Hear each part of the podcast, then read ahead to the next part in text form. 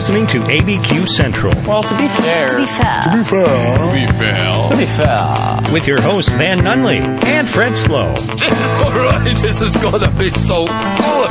95.9 FM, 610, the sports animal. The cream of the crop. And TalkABQ.com. Turn it up! Turn it up!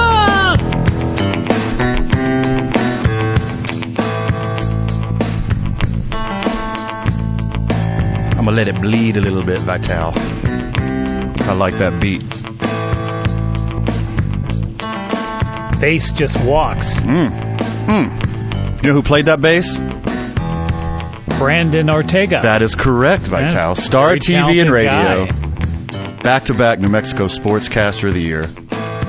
KOB TV's very own Brandon Ortega made our intro. How about that? Played all the instruments, right? He sure did. Wow, he's like Prince. What it is, Duke City. Good morning. You're listening to 95.9 FM and AM 610, the sports animal. And the program in question that you are listening to is Dave and Buster's presents ABQ Central, live from the At Talk ABQ studio. We were powered by New Mexico Pinon Coffee. Vital, we play on Team I-9 Sports. I-9, baby. And Fred is gone. Fred's on the road with Chisholm Trail RV right now. Where's the RV into? West, east? Well, I'm not going to give away his location. You know he's got some crazy fans out there.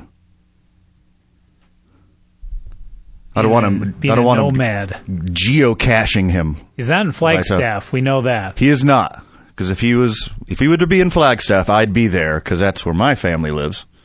Don't go geocaching them, putting them on the interwebs, please and thank you. 505-246-0610. Connect with us on the Graphic Connections hotline. You know what we're doing when we're downtown, Vital?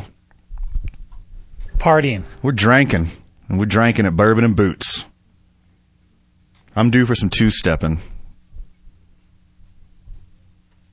Are you one of those guys that grew up and learning the two-steps? See, I don't know how to do that.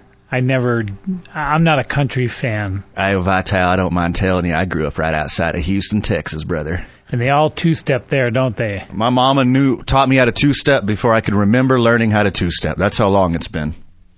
Houston Livestock Show and Rodeo, Roadhouse Bar on every corner. Of course I know how to two-step, brother. Urban Cowboy. Definitely Urban Cowboy.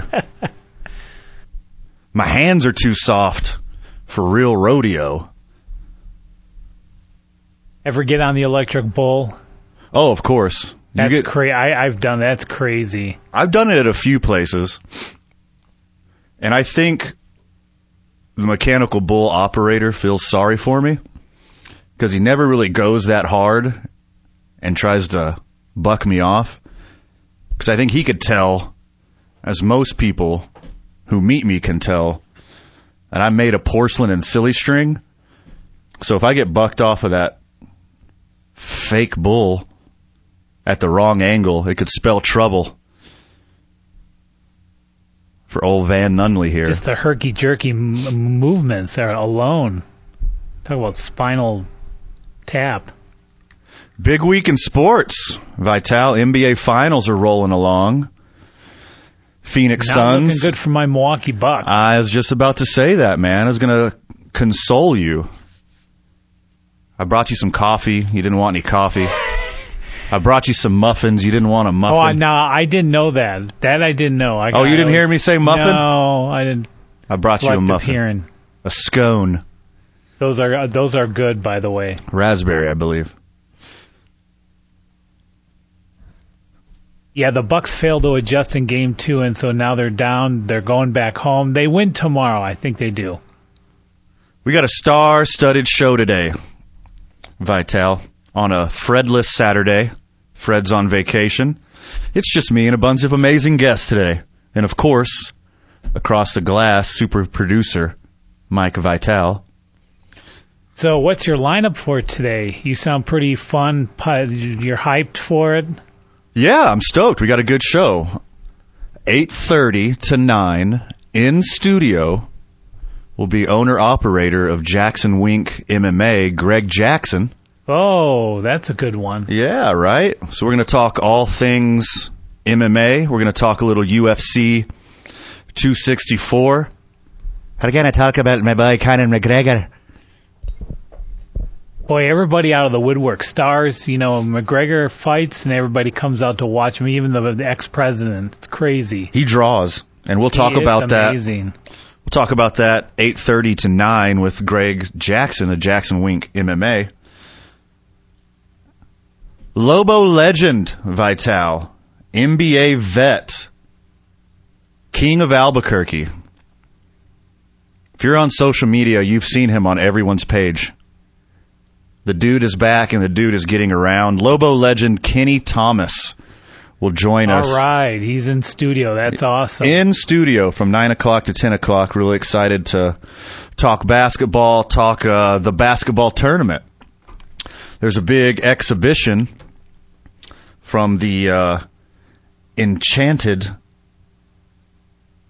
team of New Mexico. Former Lobo squad. Boy, is it loaded. Yeah, all former Lobos playing another team of all former Lobos in a scrimmage at the pit on Sunday. We'll be giving away 2 tickets to the enchantment scrimmage out at the pit. It's going to be a good time, Vital. We got a 3-point contest, slam dunk contest, and then a scrimmage with all of your favorite Lobos throughout the history of Lobomania. And then in the 10 o'clock hour, we have New Mexico United's David Carl. Hey, he always calls. Now he's in studio. Good for him. Yeah, change his name to David Carl. Am I right? Yeah. But he's going to be in studio with us having some fun. We're going to talk New Mexico United. We're going to talk all things sports. They play today or tonight, don't they? They played last night. Oh, did they? Oh. Big win for the boys, Vital. You missed out on that one. Much-needed win. In the rain. The rain scared me away. Can you believe it? What kind of fan are you? Hey. I'm a super fan, but I'm also a super fan that wanted to spend some time with his lady friend last night. Alex Bregman. That. Alex Bregman says that he wants to come back to Albuquerque and just light it up and have a good time and get people out to the ballpark. And that may happen next week because the Astros AAA affiliate Sugar Land is here at the lab starting next Thursday. That is right. According to my schedule here. I was going to talk about that later in the show, but thanks for jumping the gun. Stealing my thunder. Didn't mean to do that. So, but, speaking of baseball. Well, I didn't give you my run sheet. I didn't give you my topics. Really stoked for that. That's going to be a big deal if Alex Bregman is in town. Because you know I'm an Astros fan. Oh, you're a big Astros fan. Born and raised right outside of Houston, Texas. I am the biggest Astros fan. I am the biggest Astros apologist. As you all know, fans of the show talk about the Astros ad nauseum. But that would be super sweet. They're playing good this year, by the way. Yes, they're looking very strong. They're probably one of the best teams. Well, I'd like to say they're the best, but I'm not exactly partial. I'm not exactly objective. It's halfway through the season. They've been hitting the snot out of the ball. Yes. Altuve. Deadly lineup. And Bregman's going to be coming back. Boy, look out. So if Bregman comes back to Albuquerque to play for the Sugar Land Skeeters, I'm glad you did that because I was going to clarify that the Skeeters are a mosquito-influenced organization, and it has nothing to do with Little John. That is the wrong skeet. That place is going to go bonkers if Alex Bregman is here for a whole series, even one game. Be great. I'll be there every minute if great Bregman's player. Here. That would be fun to watch. I'll be the guy head to toe in Astros regalia. I put the gay in regalia because I'll be bright orange head to toe. You watch UFC tonight, Vital? You know what? Poirier and McGregor man, I got to tell you, McGregor can just bring out the stars. There's so many stars. It's a star-studded group of people that are going to be there. It's incredible. He always draws, and I like to just watch him. I'm not an MMA fan, but I like to see how he's an incredible marketer, salesman for the, you know, for UFC. Whether or not you're an MMA fan, you keep that to yourself when Greg Jackson is here, Vitale. I'm just being honest, but I love the way McGregor is a showman, and yeah, go ahead. No, I love McGregor. Yeah, you're so right. Even if it's like people who don't like football still want to watch the Super Bowl. I'm the casual fan. Yeah, so you want to see everyone in the crowd. You want to see one crazy knockout, and you want to see some funny commercials. Like that's what you're about. Yeah, he's great. If you heard his press conference yesterday, it was funny, crazy funny. Oh, I hope he turns it around outside the octagon. He's been quite the bonehead. Made some bonehead moves, Vital. He's made some bonehead moves throughout his life. Tom Brady versus Aaron Rodgers in the match this week. James Harden gets pulled over for weed in Paris. The Olympics are banning spectators, even of the Japanese variety. You know what? They can't clap. Did you know that? There's a lot of restrictions on the local fans going to the games or the arenas. They can't clap. Can you believe that? How can you not clap when you're watching a sporting event? I couldn't handle it. That's crazy. I would get thrown right out. Me too. I would get sumoed right out of there. We'll be right back after these. After these messages. We'll be right back. Me and Vital be talking baseball, the 8:15 segment.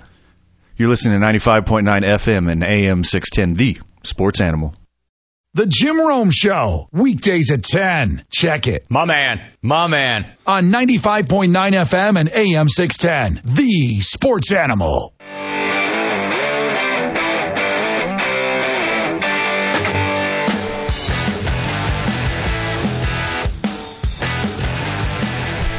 Welcome back, Albuquerque. Me and Vital hanging out on a Fredless Saturday. Freddie Fame, Frederico Famoso, Manfredo Sloleone. Having himself a little vacay out in the woods, Vital. Isn't that nice? Camping, huh? I believe so. He doesn't tell me much. We don't communicate well. We're like an old married couple. You know each other's thoughts? I'm kidding. We have very good communication. We spend almost too much time together, including every Saturday morning from 8 to 11 a.m. on 95.9 FM and AM 610, the Sports Animal, on a little show called Dave and Buster's Presents ABQ Central. And we are live from the At Talk ABQ studio. We are powered by our dear friends at New Mexico Pinon Coffee. When we're on the road with Chisholm Trail RV. 505-246-0610. Connect with us on the Graphic Connections hotline. We play on Team I-9, buddy. And when we're drinking at Bourbon and Boots downtown Albuquerque. All-Star break, Vital. Pretty crazy beginning of the season. First half, a lot of surprises. Surprise teams coming out of nowhere. How about Ohtani, 33rd home run last night? That is bonkers. That, to me, besides the sticky stuff, has been the talk of the baseball world. 33 home runs, and he's almost up to 100 strikeouts. Get you 30 bombs and about 100 innings of well-pitched baseball. You might remember in our MLB preview show, Vital, I said, quote me, if Shohei Ohtani stays healthy all year, he's the MVP of baseball. because he'll give you 20 starts. He'll pitch once a week, pitch really good baseball. And by the way, everyone's focused on his home runs. When Shohei Ohtani is on the mound, dude is unhittable. He has like 30 different pitches, and they're all good. 33 home runs before the All-Star break. Guess what? A couple more games. He might hit some more. He might hit 3 or 4 more. We might be looking at the real home run record this year. Wouldn't that be sweet? An injury-plagued Shohei Ohtani finally gets to play one full season. And not only does he pitch 20 games, 22 games, he breaks the home run record. I think it's sexy. And yeah, he can hit the ball, too, man. He hits them anywhere, too. I mean, his home runs are not just over the fence. They're mammoth. He hits them way out of the park. And he hits them everywhere in the strike zone. He hits balls at his shoulders, opposite field, over the fence. Yeah, he's the real deal. Too bad he's not on a top-tier team, and a lot of America doesn't get to see him. I couldn't agree with you anymore. And the poor Angels... Shohei Ohtani's finally back and healthy, and then the best player in baseball, Mike Trout, goes down. If they had a healthy Mike Trout, a healthy Anthony Rendon, and if they go out at the trade deadline, get a couple pitchers, I think they're as poised as anybody to make a good second-half run.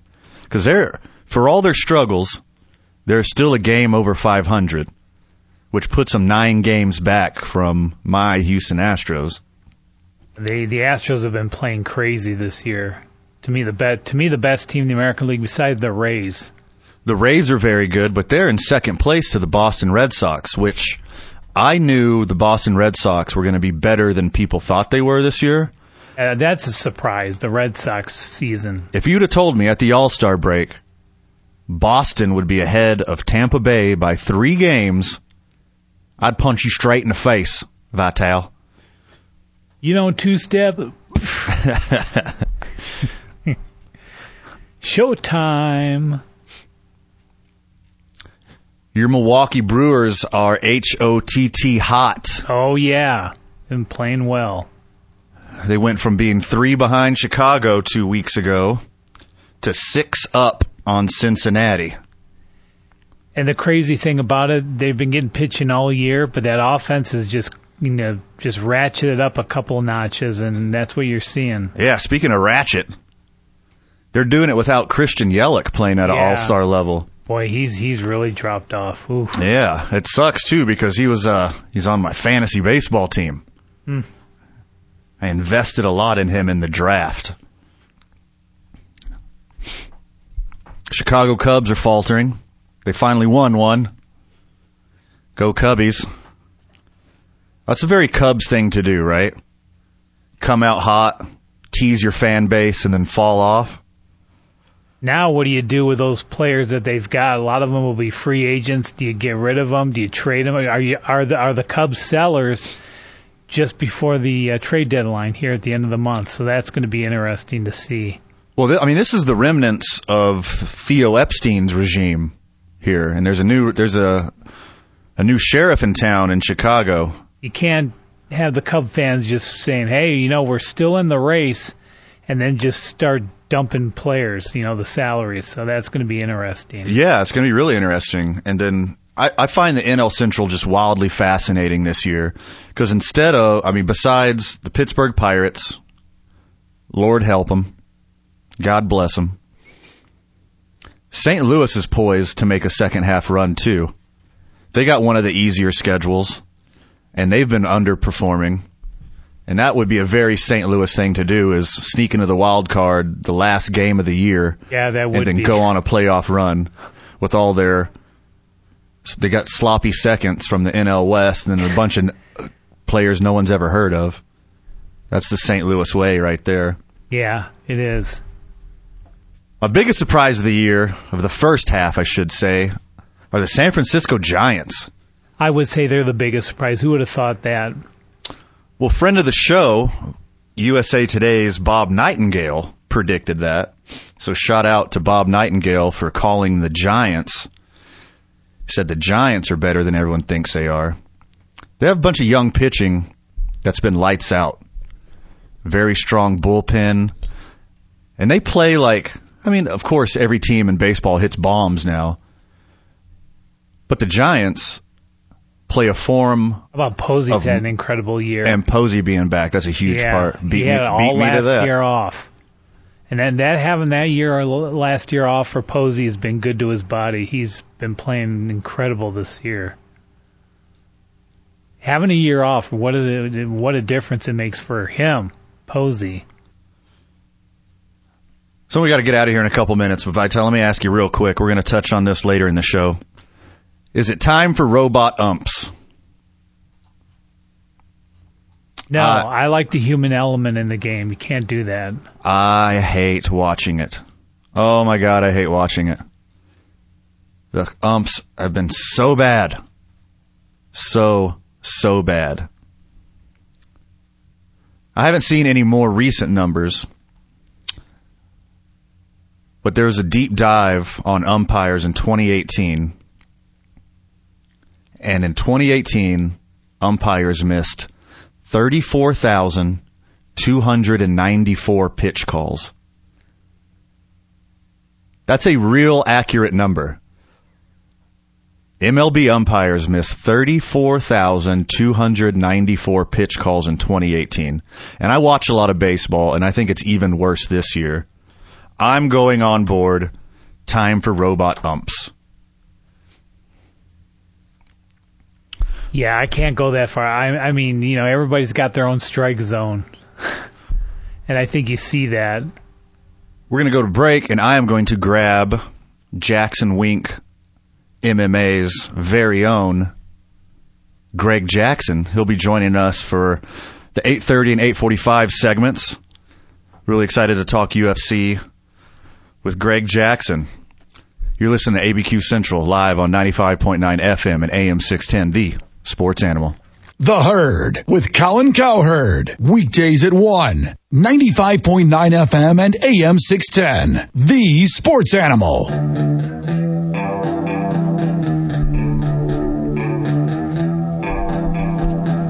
Come as you are, Vital. I don't expect anything else. Welcome back, Albuquerque.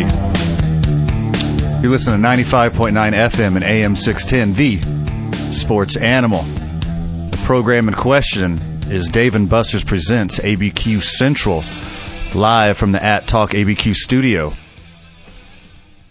We are powered by New Mexico Pinon Coffee, and we play on Team I-9 Sports. If we are on the road like Fred is this week, it's a Fredless Saturday. When we're on the road with Chisholm Trail RV. Connect with us at 505-246-0610 on the Graphic Connection Hotline. And when we're drinking, Greg, we're drinking downtown at Bourbon and Boots. Loyal listeners, got a special guest in studio today. Greg Jackson of Jackson Wink MMA. Good morning, Greg. Good morning. How are you, brother? Very well, man. Thanks for being here. Oh, my pleasure. So we got my co-host is out of town. Uh-huh. And we got a rotating group of other radio and TV sports dudes that usually sit in with us. Okay. But I was like, you know what? I'm sick of these humps. I'm sick of carrying these guys for 3 hours. I'm going to get some real guests in studio. Just kidding, guys. I love you. Greg, what's going on in the Jackson Wink world? Well, as usual, we've got a lot going on. We've got a fighter going down to the UFC this weekend. We've got, in 2 weeks, we've got Arlene Belcro fighting in Bellator. And then it's going to be pretty much every week after that for a good minute. So, as usual, we're very busy. We basically wake up in the morning, hit the ground running, fight, go to bed, get up, do it again. It's a good life. It's something that I'm very privileged that I get to do, but it is very busy. Jackson Wink MMA Academy, 301 MLK Avenue Northeast. Phone number 505-900-3947. Then you can hit them on the website, jacksonwink.com. So how many fighters total do you have going right now? And I know that's hard to do because... It actually is hard to do. We have so many. So we also have dorm rooms there. So we have about 50 fighters that live there. The professional kind of full-time fighters, and they actually live in the facility. And then we probably have about double that total. So we have about 100 fighters or so going at any one time. So, I mean, thank God we have so many great coaches, and there's so many great people there to help support. Even the fighters will help the other fighters out. So it's a great vibe there. It's a very positive atmosphere. And there's just that kind of always something happening all the time. That place is kind of open 24/7. If you go down at 3 a.m. on a Saturday, there'll be people working out down there. It's crazy. But that whole, like, there's not a ton of money in MMA, especially in the lower level. So you're getting people there that are really passionate about it, that really love what they do. They're basically fighting for peanuts, but they just love the lifestyle so much. They love the art so much. They love the competition so much that they wake up and are excited to do it, even though, again, they're not making huge money, especially on the lower level. MMA is one of those weird things where if you get to the top level, to kind of that 1% of the 1%, you're going to make real money. You can make a career out of it in the mid-level, you know what I mean? Like, it's okay money-wise, but we're just way behind the other sports. We're way behind the NFL and NBA and all those kind of team sports that are out there, as far as profit sharing with the UFC and some of the other events as well, not just the UFC, but Bellator and these other places. The pay scale isn't the same. So these guys really grind because they love it, and they grind because they can't do anything else but that. You make a really good point about, in the grand scheme of things, MMA and UFC, Bellator, it's still pretty young on a larger scale. I mean, I've watched this throughout my lifetime. Like, I remember my first pay-per-view event, you know, you got the first generation of Gracies, and, you know, they're fighting just the bare knuckle dudes, and it's come so far since then. And I know you had a huge part of it, and Albuquerque's had a huge part of it. What was the draw from your academy and Albuquerque? Well, I think the draw is I got in very early. We were doing a very primitive form of mixed martial arts kind of before the UFC came out. So we got in early. We started competition in those bare knuckle days. So I've been in the United States, not in Brazil. Obviously, they predate me by quite a bit. But in the United States, I got into MMA pretty much at the start. And so that was because I got in, because I had to figure out, okay, well, here's how you do the kickboxing blended with the jiu-jitsu, blended with the wrestling. There was no real jiu-jitsu teacher in Albuquerque at that time. We had some good wrestling. We had some good kickboxing stuff. So just blending all of that together and going and doing these grappling competitions, which we did, and then the no-holds-barred stuff that we also did. It was just that we got in early. I started very, very early, and then I was lucky to have a lot of my students open up schools here in Albuquerque and abroad as well. And so that kind of spread the love for the art, the love for the sport from there. But I was just lucky, you know, I got in super early. And it's not just the academy downtown now, which I drive by every day. And I want to go in there and pop my head. Oh, yeah. But I think they're just like going to grab me by the hair, throw me in the octagon and say, go crazy. Not at all. I come by. We're very fan friendly. We have fans throughout the country, actually throughout the world, just stopping by to say hi all the time, and to watch sparring for a little bit or something. It's super fun. Yeah, and you got tons of satellites all over town now. We do. We have a couple of satellites here and there, and it's kind of crazy. We're opening a school in Morocco. The growth that's happening in MMA right now is really fun to be a part of. It's really fun to see. But also, it's just cool that so many people love our art now. In the old days, you would have to explain what you did, right? Like, you'd have to be like, okay, it would just sound horrible. And it kind of is when you objectively think about it, like, oh, there's two people fighting in a cage. To describe that to people and say, oh, what do you do? I'm a teacher. I teach martial arts. What kind of martial arts do you teach? Mixed martial arts. What's that? Have you ever seen the Ultimate Fighting Championship? No.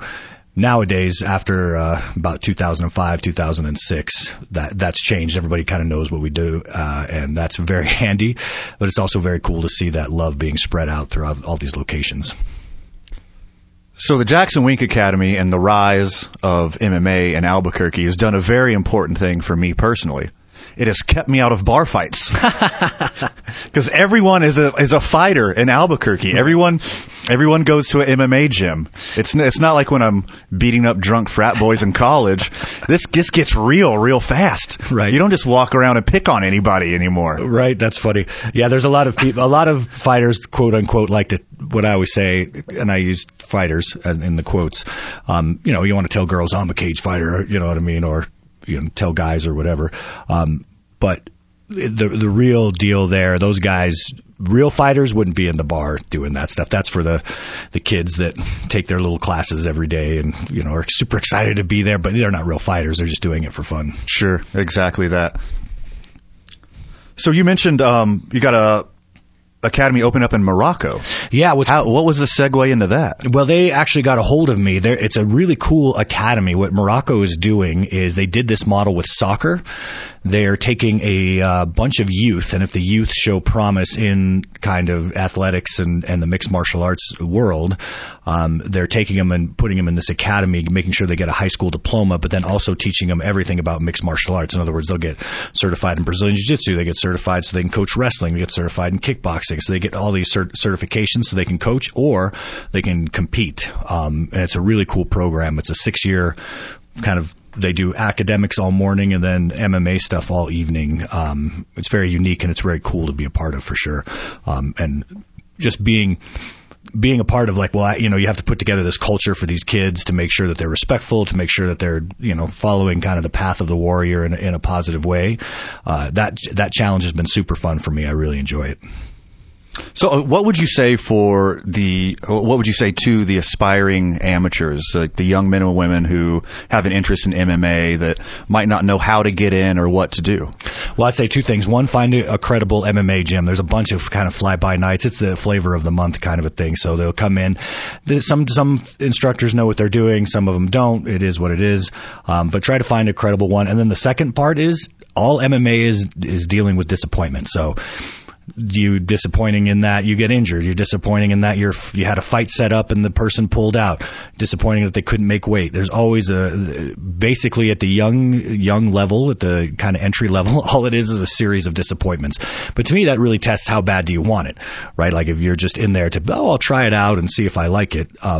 If you don't love it, if you don't wake up wanting to do it, hungry for it, those disappointments will override any feelings of joy you have, and you're not going to be a fighter. So if you can ride through that disappointment as a young fighter, then you're going to have a good career in front of you as long as you got some kind of talent. But what fighters, you watch the Rocky movies or whatever movies are coming out, and it looks so exciting all the time, and there's these montages and this great music and everybody looks at you like, oh, you're this amazing thing. But really, it's all just dealing with the disappointment of whatever is in front of you. So that takes some mental fortitude, and it really weeds out the people that want to be there as opposed to the people that just think it looks cool on TV.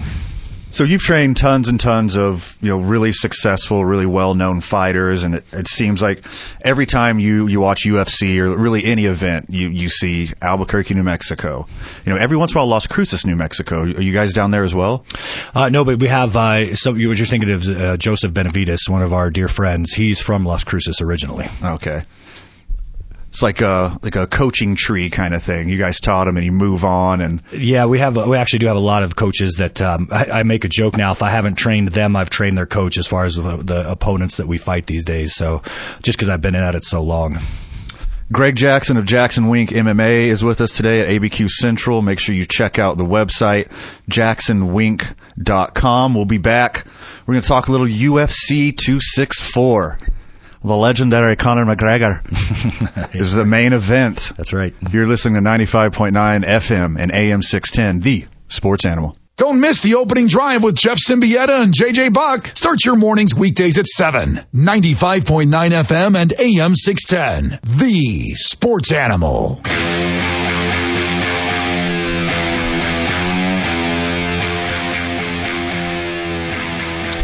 Welcome back, Duke City.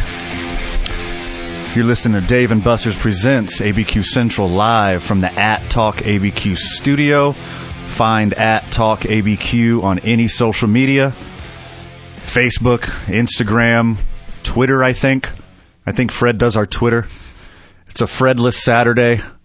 I'm trying to get better, Albuquerque. I am the worst at social media.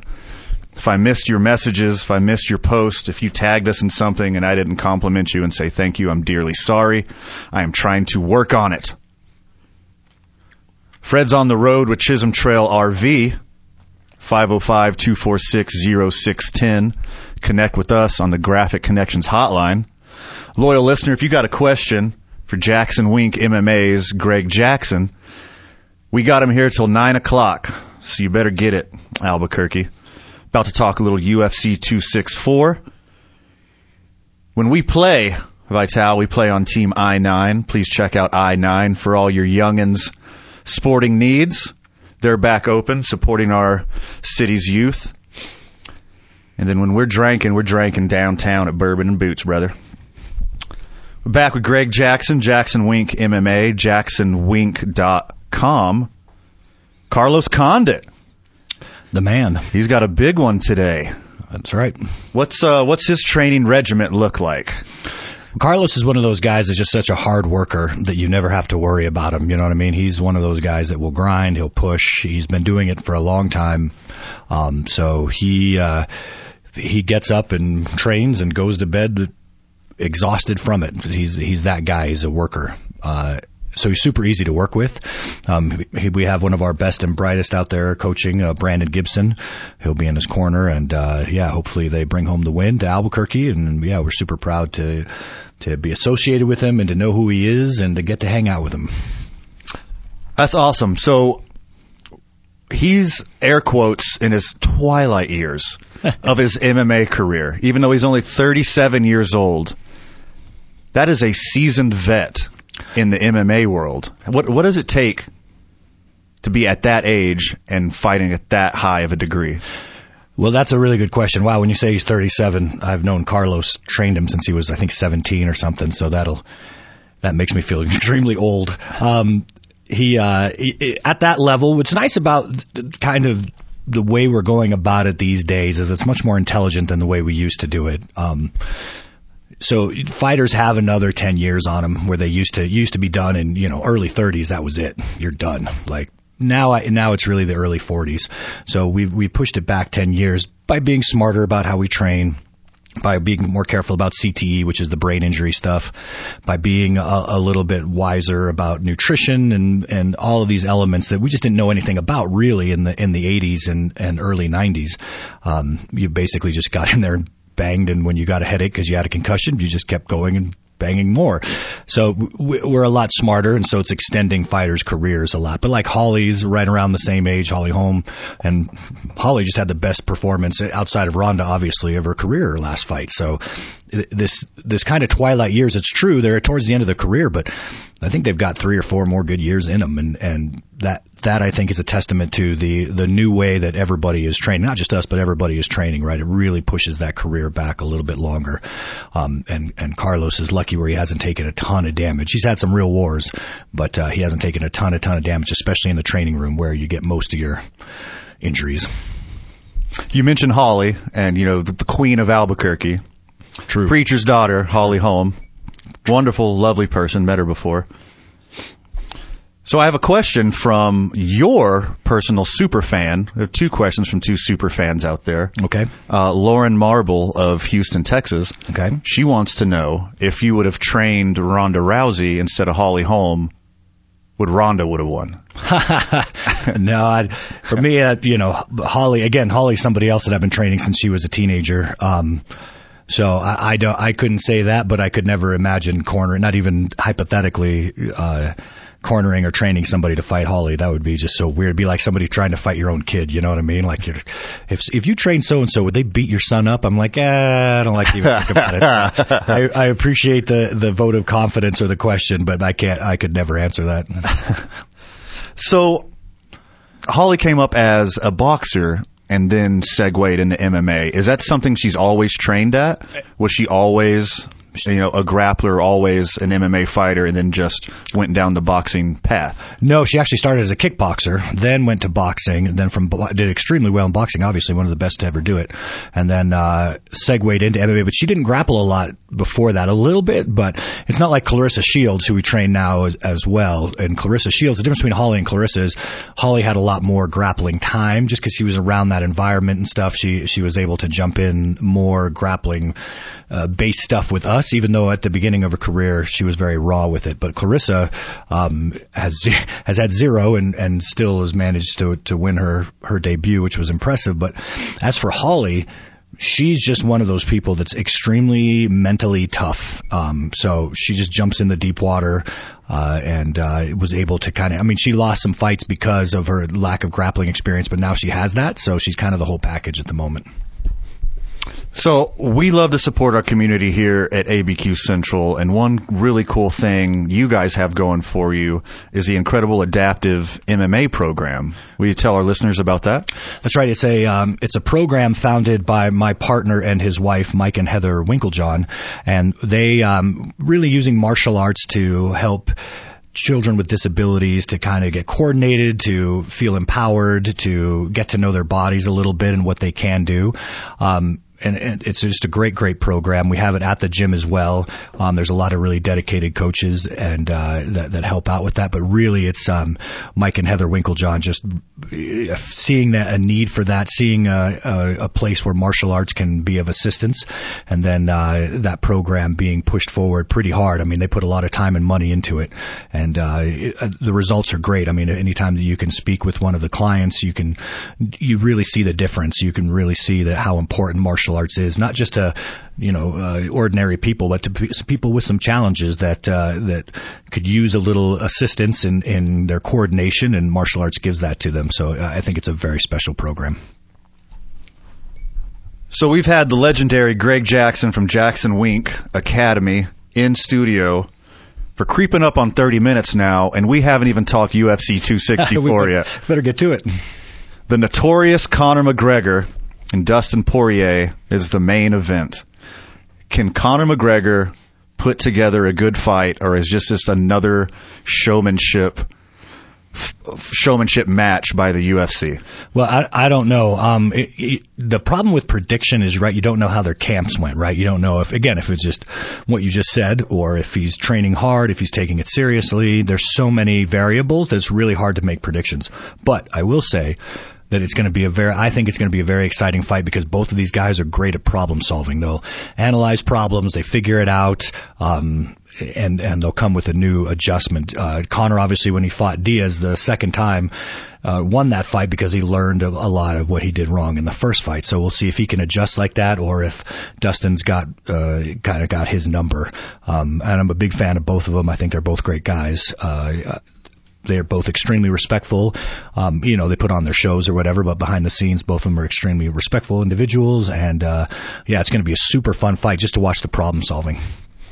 We're up against a break, but tell a loyal listener about somebody at Jackson Wink MMA to keep an eye on. Who's your up-and-comer? Who's going to shoot through the ranks that is must-see TV? You guys need to keep an eye on Aaron Pico. He fights for Bellator right now. He is a world-class wrestler. He was a state champion in California with boxing stuff, Golden Gloves, and now he is on a tear in MMA, destroying people. Aaron Pico, keep your eyes open.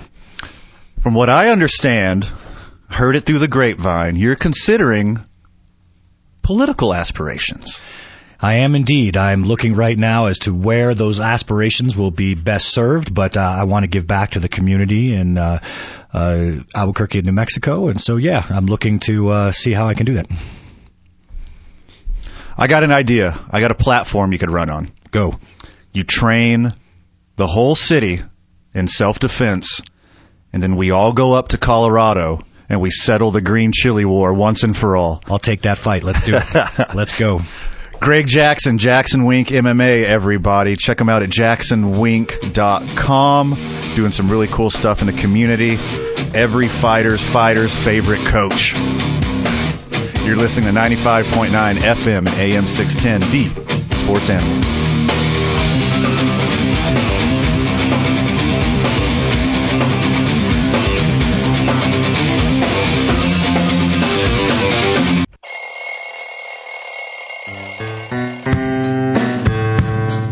listening to ABQ Central. Well, to be fair. To be fair. To be fair. To be fair. To be fair. With your host, Van Nunley and Fred Slow. Alright, this is gonna be so good. 95.9 FM, 610, the sports animal. The cream of the crop. And TalkABQ.com. Turn it up! Turn it up!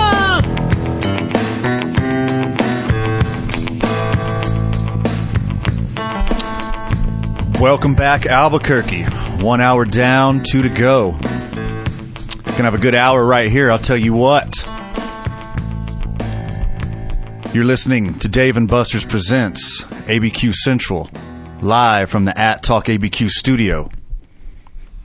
We're powered by New Mexico Pinon Coffee, and we play on Team I-9 Sports. Fred is on the road with Chisholm Trail RV this week. It's a Fredless Saturday. Your dude's on vacation. But you got me. You got Vital. And you got the phone line. 505-246-0610. When you connect with us on that phone number, you connect with us on the Graphic Connection Hotline. And when I drink in beer, Vital, I drink it downtown at Bourbon and Boots, brother. I'll tell you what. Special guest in studio for the 9 o'clock hour, Lobo legend, NBA vet, coach of the enchantment team, the legendary Kenny Thomas. What's up? What's up? Good morning, Albuquerque. Or should I say the state of New Mexico? My bad. Everybody, the world. We're streaming live all over the country and world right now. World might be a stretch, but I'm going to say it anyway. It's good to see you back in Albuquerque, Kenny. How's it going? Good, man. Yeah, good. Pleasure to be here. Thanks for reaching out. I really appreciate it.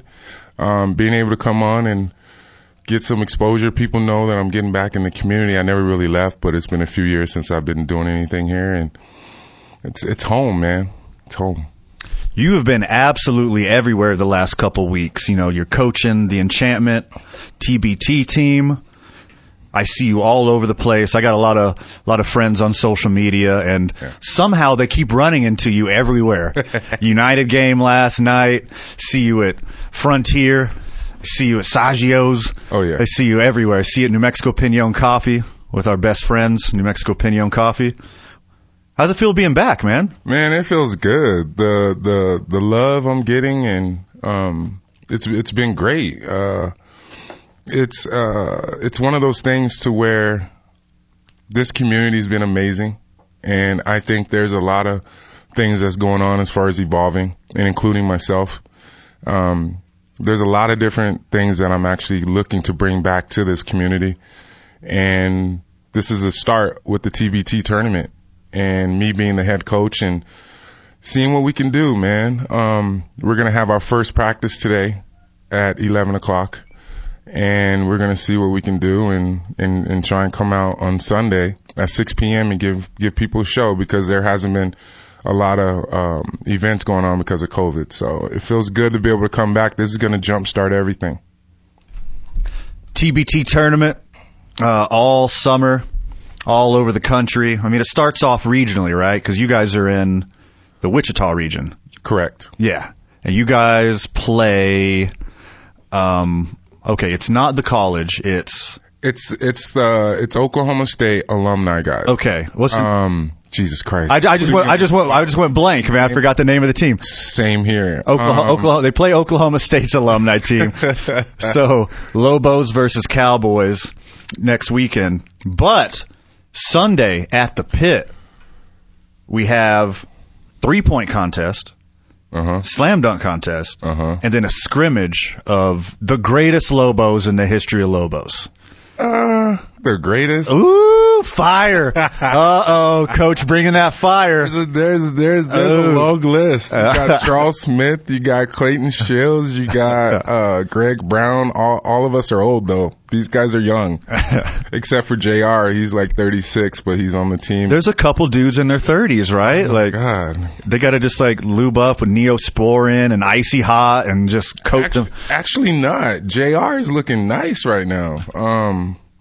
I can't believe I just said his age. I hope he doesn't get mad at me. But, he's been looking really, really, really good.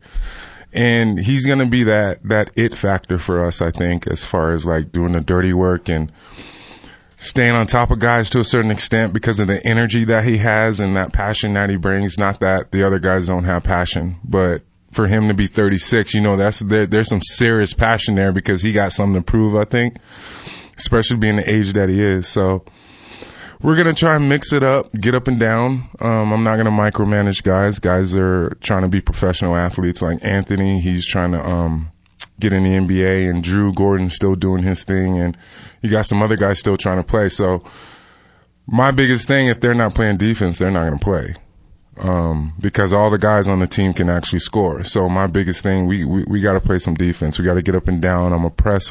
Me and B. Mates are going to press a little bit, and kind of see what happens and mix it up a little bit. So how did this all come together? Like, who reached out to you and said, you know, Kenny, do you want to be coach? Kenny, do you want to play? How did this all start? Oh, that's nice. You said play. That's not happening. Brandon Mason, he was an assistant coach up at UNM. Sure.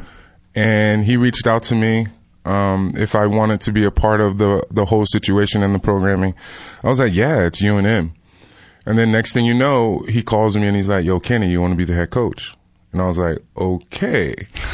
So, but people probably don't know this about me. For the 2 years right before COVID, I was an assistant coach in California at American River Junior College. And those 2 years, it opened up a lot of doors and it showed me a lot that there's a lot of preparation, a lot of different things that come with coaching.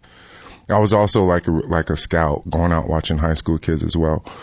But these guys are grown. Like, they know how to play the game of basketball, and I think Brandon did a great job of actually getting the guys that he know that would be a great fit, and guys that would actually listen. And that's very important. Oh man, and I'm not trying to come out there and be no boss like that. I'm just trying to come out there, put on the show. Especially people from New Mexico are going to be watching. So we're playing for this community. That's why we're called The Enchantment. I love it, man. I'm so excited. So Sunday, 6 o'clock at the Pit, UNM basketball alumni game. The Enchantment are getting ready for the basketball tournament next week. Should be really exciting. 3-point contest, slam dunk contest, and a scrimmage. Everyone get out to the Pit Sunday at 6.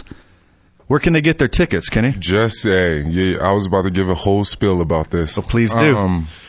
Okay, everybody, this is New Mexico. No disrespect, but we all have a tendency to wait to the last minute, and true. And it still follows me even wherever I go. Let's, if you can, do me a favor. Last thing we need is a couple thousand people walking up, and we're trying to figure it out. I actually talked to Eddie Nunez, and we're going to get it to the point to where it's not going to be that bad. But if you could, please go to golobos.com/tickets is where you can actually get the tickets. And you can go online and get the tickets. And you can actually go to the box office today or tomorrow or even Sunday before the game at 6 p.m. It's general admission. And let's just keep that in mind. It's first come, first serve with seats, unless you spent like $25 to get the hardbacks at the very bottom across. Yeah, everybody come out. I'm going around the city telling people to come out, and there's a lot of people that's actually looking forward to coming. So I think the community wants to see guys that used to play here, and this is the perfect chance for this to happen because it doesn't happen very often. And I just want the community to know that the people that are supporting us, if we have the sponsors that are supporting us now or the sponsors that are going to potentially come, that this isn't the only time that we're doing this. Me and B. Mace, we're trying to build something here, and we're looking at going to the TBT over the next several years or whatever that may be. Lobo's got some ballers. Did you get the best crew to show up? You happy with the way the roster came out? Oh yeah, and I'll be there too. So the best crew's already there. Yeah baby. Best coach is there. And then we're gonna play on the other side. There's gonna be some other Lobo guys that we'll be playing against tomorrow as well. And I think everybody. It's one of those things to where I think an alumni game might not be a bad idea just to have in general here to sure. where the community can see the ex-players and maybe there's something that we can start there. But this is jump-starting everything from the standpoint of ex-players coming back and myself being in the pit again and actually being on the floor and being associated with the game of basketball is going to be nice. We're up against a break, so we're going to throw some commercials at you. We'll be back with more Kenny Thomas. You're listening to ABQ Central live on 95.9 FM and AM 610, the Sports Animal. Don't miss the opening drive with Jeff Symbieta and JJ Buck. Local Talk, Monday morning at 7, 95.9 FM and AM 610, the Sports Animal.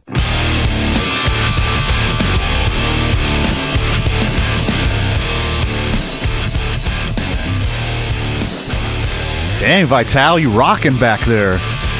You trying to get us pumped up? All right, I'm feeling it. Oh, yeah, you got it. Yeah, I saw the Vital just on the other side of the glass there. Welcome back to Dave & Buster's Presents ABQ Central live from the At Talk ABQ studio. We're powered by New Mexico Pinon Coffee, and we play on Team I-9 Sports. It's a Fredless Saturday because he is on the road with Chisholm Trail RV, 505-246-0610. Give Kenny Thomas a call. Give Kenny Thomas a call on the Graphic Connection Hotline. And when we're downtown, we're hanging out at Bourbon and Boots. Back with another segment. We got Kenny Thomas here until the 10 o'clock hour. Lobo legend, NBA vet, and Burqueño. Whoa. That was nice. You and my daughter got something in common. Oh, same birthday. Close. You're both Albuquerque High Bulldogs. Oh, even better. What class? Yeah, just last year. Oh, Jesus. Yeah, she's a freshman up at DU right now. DU. Denver University. Oh, nice. Yeah. Congrats. Thank you. Thank you. My kid's at Georgetown. Yeah, so go green. Go Bulldogs. Man, I can't believe you just said that. Isn't Greg Brown over at Albuquerque High? Yeah, he's coaching, men's basketball. Yeah, that's what I thought. What's up, buddy? Behind the scenes, running everything. How you doing? I know, I'm over to the side. Appreciate you. Hey, I appreciate you bringing the game to us. I mean, I got tickets, and I'm not a Lobo fan per se because I went to Wisconsin, so I'm a Big Ten fan. But the lineups that you put together, this must have taken a lot of coordinating to get everybody together. Oh, yeah, without a doubt.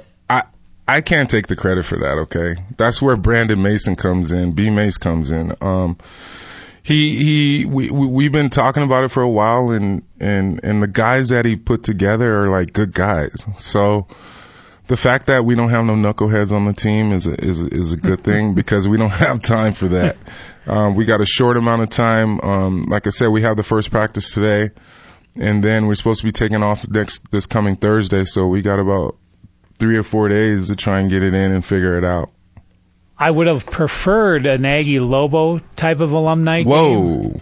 That would have been even, just for the fans, perspective, just having that rivalry just even heightened up a little more with alumni. And I think they had one a couple of years ago, if I remember. And I think B. Mace was a part of that, too. Yeah. That's kind of what I was saying earlier. Maybe we could start something here in the pit or flip-flop with New Mexico State to where we have it down there 1 year, have it here 1 year, and then just create something that's totally separate from the actual collegiate side of things to where I think it'll make sense. And at the same time, we can give the whole state something that they want to see. We got a question from the text line here. Friend of the show, Andrew, wants to know, and Before I ask you, I'll tell you, he's an Arizona Wildcat. It's all good. AJ Bramlett, once again, he's on here on my Instagram. Is he poking you? Is he trying to distract you right now? He just being AJ. So it's crazy how he's on my Instagram live talking to me, and then this guy brings up Arizona. I'm sorry. I didn't mean to bombard you, but here we go. He's also a big fan of AJ Bramlett. He listened in when AJ was on the show last. Nice. So he said, will the pit ever be as loud as when you played Arizona? Oh, Jesus. That's a great question because I had to sit out that game because I sued the NCAA when I was a freshman because it was I was a half credit short. They just took a class off. So we got the opportunity to play Arizona. Come on. We wanted to be like Arizona. I know I did because the last couple of years we had our shorts that were kind of like Arizona shorts. AJ knows that. I didn't actually play in that game. Lamont Long and some other guys had a great game because I had to sit out the first semester of my senior year. That's a deal I made with the NCAA. And it was a great game. Like, I was over there, like, amazed because of the way we were playing one. And then it was really nice because I wasn't on the floor and we beat Arizona. But when we went down to Arizona, they beat the crap out of us by 30 the following year or something like that, right? No, it was the year before. No, it was the same year. I think we went down there and got... You had a home and away that year? Yeah, I think so. It's been a while. Yeah, great question, Andrew. Kenny didn't even play. I didn't even play. I'm hoping that's where Patino comes in. There's been a lot of turnover in coaches since I've been gone in '99. And me trying to be associated with UNM basketball has been a challenge. But I think with Patino, communicating with him a little bit, and Eddie Nunez, it seems like things are starting to change a little bit because we have to get the alumni guys involved. And that's one of my things and one of my missions to a certain extent. But that was a great question. But, I mean, it's Arizona, man. I take that back, Andrew. Kenny said it was a great question. I got to be nice. We would like to have the Lobos back on the level where it's a rivalry again with teams like UA and the big West Coast teams and Southwest teams. Do you have the feeling that Patino is going to take us to that next level? Oh, yeah, I think so. And AJ just corrected me. He said I did play. Oh, okay. Man, I'm getting old, man. I have no clue. Oh, funny. But nothing against Patino. It's hard to say right now. It's early, but he's recruiting. And they're doing their thing. The coaching staff, they actually are very respectful. They're allowing me to use the facilities to work out and things like that. And I feel the vibe is just going to be totally different now to a certain extent. And, I mean, I'm here for the program. Any way that I can help the program. The fact that I was blessed to be able to play in the NBA for 11 years. And I'm not trying to get up and down the court, but my knowledge, I have a lot of knowledge that I'm willing to share. And especially, why not give it back to my school? Yeah, and that was going to be my follow-up question. Has Patino already got you out there recruiting? No. No? Coach Patino, you hear that? All right. 505-246-0610. Call in and trash Patino for not signing up. No. He hasn't even signed up his best recruiter yet. No. Boo this man. He said those... Boo. I'm kidding, Albuquerque. Jesus, you're trying to get me in trouble. The season hasn't even started yet. I'm playing. So you're involved. I mean, you were telling me everything that you're involved in here in Albuquerque, and it kind of blew my mind. You wear a lot of hats. Yeah, man. I'm getting a little old too. So it's still there, but that's not what I was talking about. Tell me what's up. I wasn't giving you the LeBron treatment. I'm not that bad. Talking smack about your hairlines. You wear a lot of hats. You do a lot of things in the community. You're working with the Hispano Chamber. You know, you're on the board of ALS New Mexico, on the board of Greater African American Chamber, on the board of UNM Black Leadership. Like, how do you have time for TBT? How do you have time to like your hat says golf? I mean, you gotta, that's golf. That's my little stencil of me on the outline. It's something that we're coming up with. Me and Zia Graphics. Not only are we doing like a T-shirt throwback kind of with my number 4 and it has my signature on it. We're really about to release those next week. And it's going to be an extension of my clothing line, which is a casual line, which is going to have leggings for women. I'm creating a golf line. I love golf. And at the same time, I'm going to start having, oh, nice hat. I'm going to start having some basketball tournaments here, which I just had one like a month ago in the city of Berlin. My heart goes out to the city of Berlin right now, especially what's going on with the floods and all that. And in the Mountain Gods, I know the President Gabe, who just got elected, heart goes out to them. They're trying to figure it out. But we're going to have some tournaments and all that stuff coming up. We had one in Berlin. It was 3rd grade all the way up to 12th grade, boys and girls. Had like 130 teams. Creating some programming there and talking to the Bernalillo County about doing some programming. And Stephen Michael Casada has been a huge, huge influence with the different things that I have going on. And we're looking at going into his community. And the fact that you said I was on all those boards, it's been amazing being able to connect on these boards and get back in the community to where people can see me getting involved and wanting to express how much I care about this community, because I really do. This is my foundation. I was born in Georgia, but state of New Mexico claims me. So I'm rolling with it. I'm rolling with it. Well, we're glad you're here. We're glad you're back. Thanks for everything you do in the Albuquerque community. Us here at ABQ Central, we really like to participate in the community and help out in any way we can. And you're on the board of some really, awesome places that help the community. So thanks for your service to Albuquerque. Yeah. Thank you, man. This is a great service too. Thank you for allowing me to come in on your show and be a part of this. I appreciate you both. More Kenny Thomas when we come back. You're listening to ABQ Central on 95.9 FM and AM 610, The Sports Animal. The Sports Bar with Michael and Mike. Weekdays at 4, 95.9 FM and AM 610, The Sports Animal. I want a shot.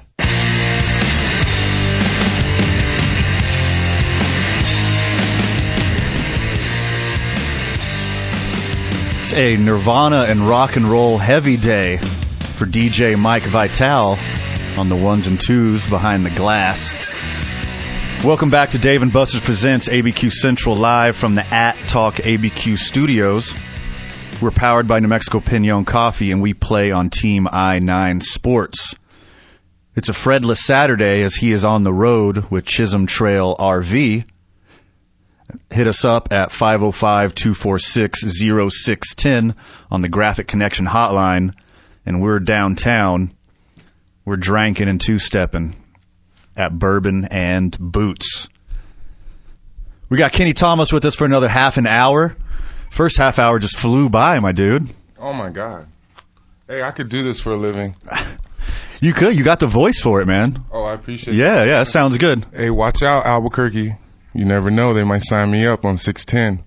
Special guest every now and then. See, I'm trying to hype myself up to make it happen. I don't know if it's going to happen, though. Hey, you can come co-host with me whenever you want, Kenny.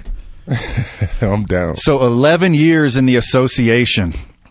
Oh, God. So I want to hear about day one of being in the association. Oh, first time the sneakers hit the hardwood. What was that like?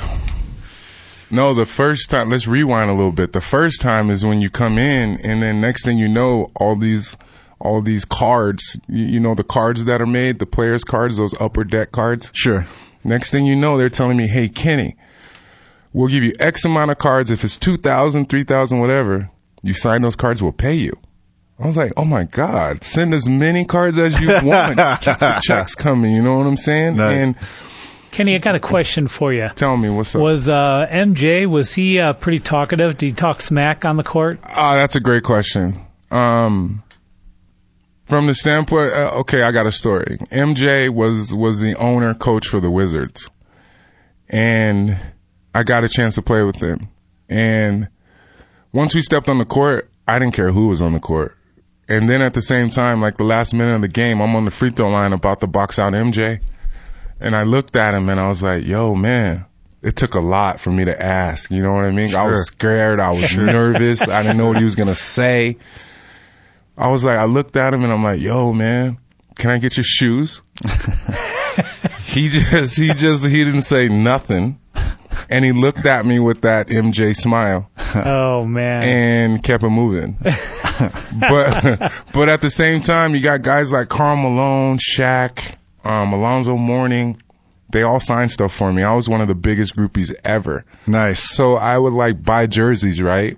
And then if we played the team, I would take that jersey, travel with it. The equipment manager hooked me up. He would actually take it. Then I would send a ball boy over to get all my jerseys signed. Nice. Oh, yeah. Cool. I have so many jerseys. I had Karl Malone. I got Hakeem Olajuwon ball, Allen Iverson shoes. I got all kinds of stuff. Charles Barkley ball. I played with Charles Barkley and Hakeem Olajuwon my freshman. you said when it first all started, my rookie year. Yeah. And then when I got a chance to see those guys, it was like a training camp. It was like, wow. I'm actually, because Charles Barkley used to come here and play exhibition games when he was on the Suns, right? Mm-hmm. So I used to see those guys all the time. That's another thing that needs to come back to the pit, right? That's what I'm saying. Wasn't that cool? Yeah. Yeah. But the nice thing, I'm about to switch to football, but my guy, my PPE partner, PPE Supplies, KPD Global Solutions, one of my partners, he has one of the largest turf companies in the world, and he actually has a partnership with the 49ers and the Raiders. So he's actually talking about trying to get the Raiders here in the near future. And oh, that'd be sweet. Maybe next summer. Because you remember the Cowboys are always coming. We need to change it up. Right. Nothing against Cowboy fans, people. Please don't get mad at me. But just trying to bring some different opportunities to this community. Absolutely. Albuquerque's growing, and Albuquerque's hungry for like more entertainment and more cool stuff to do. We're talking about you getting into the league, and you said, you know, your first experience as being like a pro is signing all those cards, all those basketball cards. And then I think you're segueing into like your first game. What did that feel like? So training camp with Charles Barkley and all those guys, that was nice. My first 40, 45 games of the year, I wasn't playing that much. I was coming in getting scraps. You know what I mean? A couple minutes here, a couple minutes there.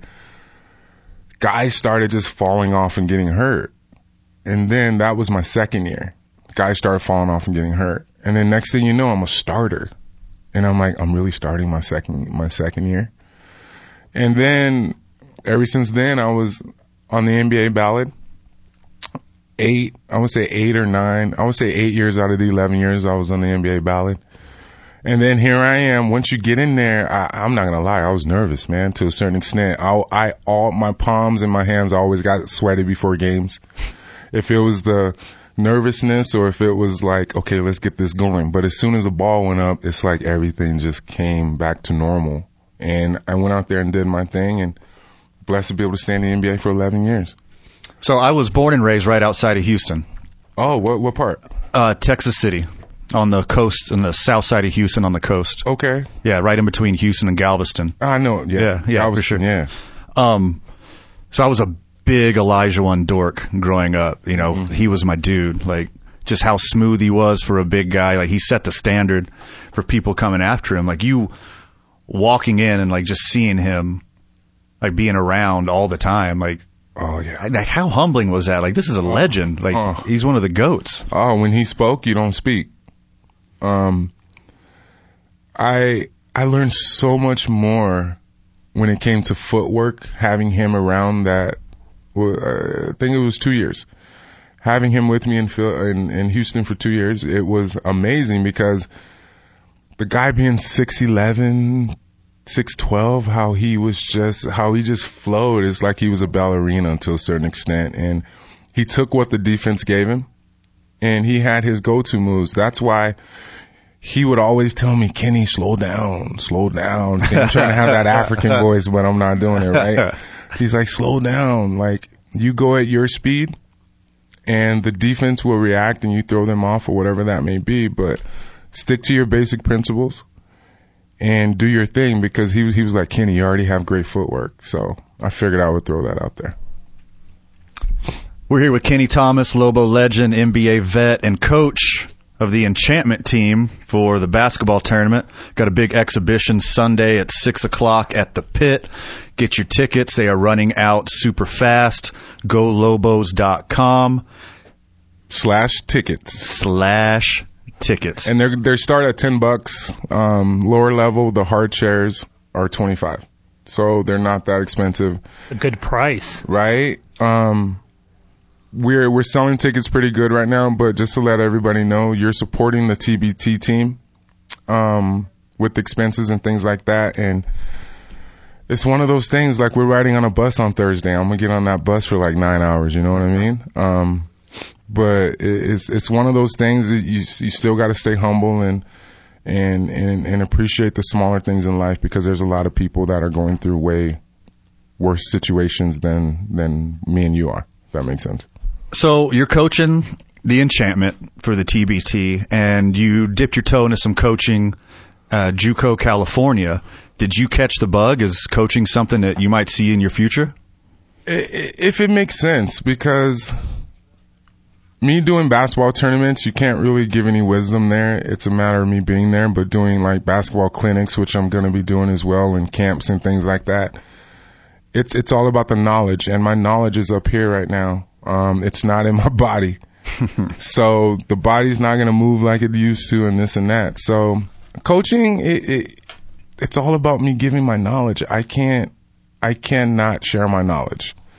And it's starting with the TBT. It's not starting with the TBT. It started with the junior college, like you said. But now it's another level with the TBT. And at the same time, we're on ESPN. Keep that in mind, people. We're on ESPN 3. If we win on July 17th, we play on the 18th. And then if we win, we play on the 20th. And then if we win those three games, we go to Dayton, Ohio for the championship bracket. So it's going to be nice.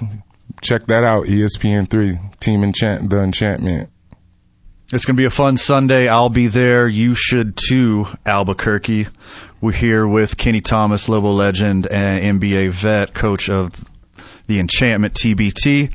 You want to find him on social media. It's at Kenny Thomas NBA. Check out his Instagram. He has a lot of fun with it.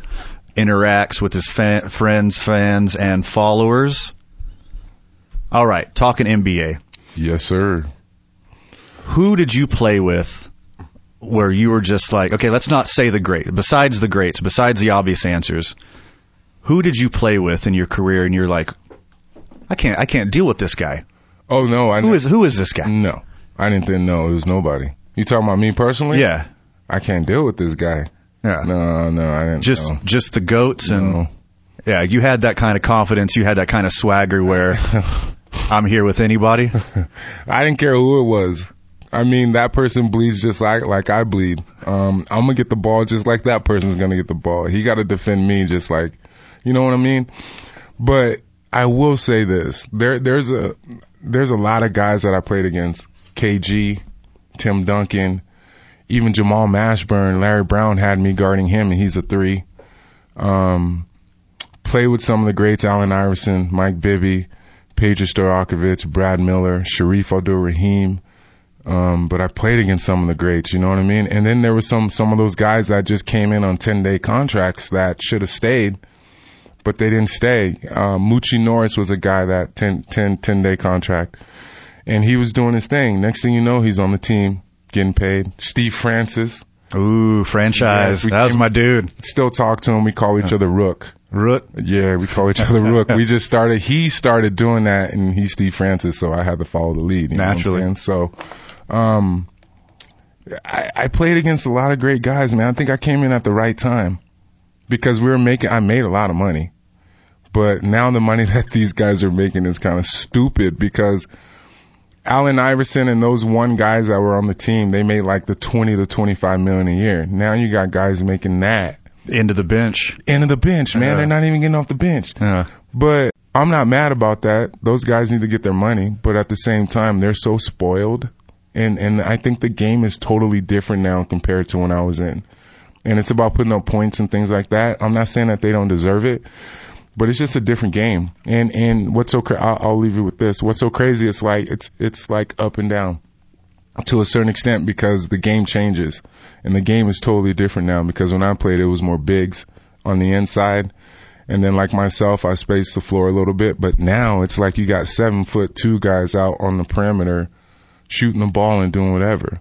You came in at the tail end of when they really used to foul you. Oh, yeah. Yeah, they don't like that anymore. Like when they were fouling you back then, it made you hurt. Oh, trust me. They got their money's worth on their fouls. Oh, my God. Like, here's an example. I was playing against Karl Malone in Houston, right? And it was the first time I've ever been ejected because you get two technicals, you're done. The first one, I got mad, I think, because it was a horrible call. You know what I'm saying? And I'm not thinking, it's Karl Malone. What are you doing, bro? They're going to call that. Sure. And then another one happened. I don't remember the situation, but I got two texts. Next thing you know, I'm thrown out of the game at the Compact Center, and that's almost like $5,000. And I'm making like $700,000, which is a lot of money. But at the same time, I was trying to keep all my money. Naturally. Yeah. So you don't give any money back to the association. No, but I did a couple times. Yeah, sure. Hey, you know how that goes. All right, we're going to hit a break. More Kenny Thomas when we get back. You're listening to ABQ Central on 95.9 FM and AM 610, the Sports Animal. The Herd with Colin Cowherd. Weekdays at 1, 95.9 FM and AM 610, the Sports Animal. Uh-oh. Damn, DJ Vital getting us turnt in here. What are you doing to me? It's almost 10. Welcome back, Albuquerque. You're listening to Dave and Buster's Presents ABQ Central live from the At Talk ABQ studio. We're powered by our friends at New Mexico Pinon Coffee. We play on Team I-9 Sports. It is a Fredless Saturday. He's on vacay. He's on the road with Chisholm Trail RV. 505-246-0610. Connect with us on the Graphic Connections hotline. And when we're downtown, we're drinking and two-stepping at Bourbon and Boots. We're back with Lobo legend, NBA vet, coach of the Enchantment TBT team, Kenny Thomas. Welcome back, man. Thanks, man. I just picked up, you said Graphic Connections. That's my guy, Scott Cregan. Yeah, Scott's the bomb, man. Yes. He said he wants to golf with you in that in our YMCA golf tournament. Oh, I'm gonna have to reach out to you here in a little bit. Yeah, let me know. So, we got a question from the text line, so thanks for reaching out, Albuquerque. 505-246-0610. You can call the Graphic Connection hotline, or you can text straight away, and I'll get it right here on my computer using, I don't know, science, technology. I don't even know how it works, but it comes up right here on my computer. Kenny, what was the favorite team you played for? All of them.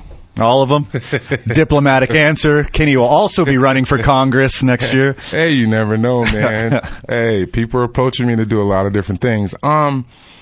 Each team had their own. Each team had their own moment, and I don't think people realize this, but I had 10 coaches in 11 years. Oh, and I had one in Houston, Rudy Tomjanovich. Which was awesome because me and Steve Francis came in. So Steve Francis was ISOing and Katino Mobley, right? Mm-hmm. So we needed bigs to ISO. That's where I came in, Maurice Taylor. And we had some great guys like Calvin Cato and some other guys.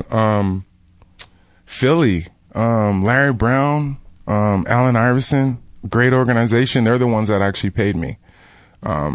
Houston did me a favor by actually trading me. It was right before Christmas. Larry Brown.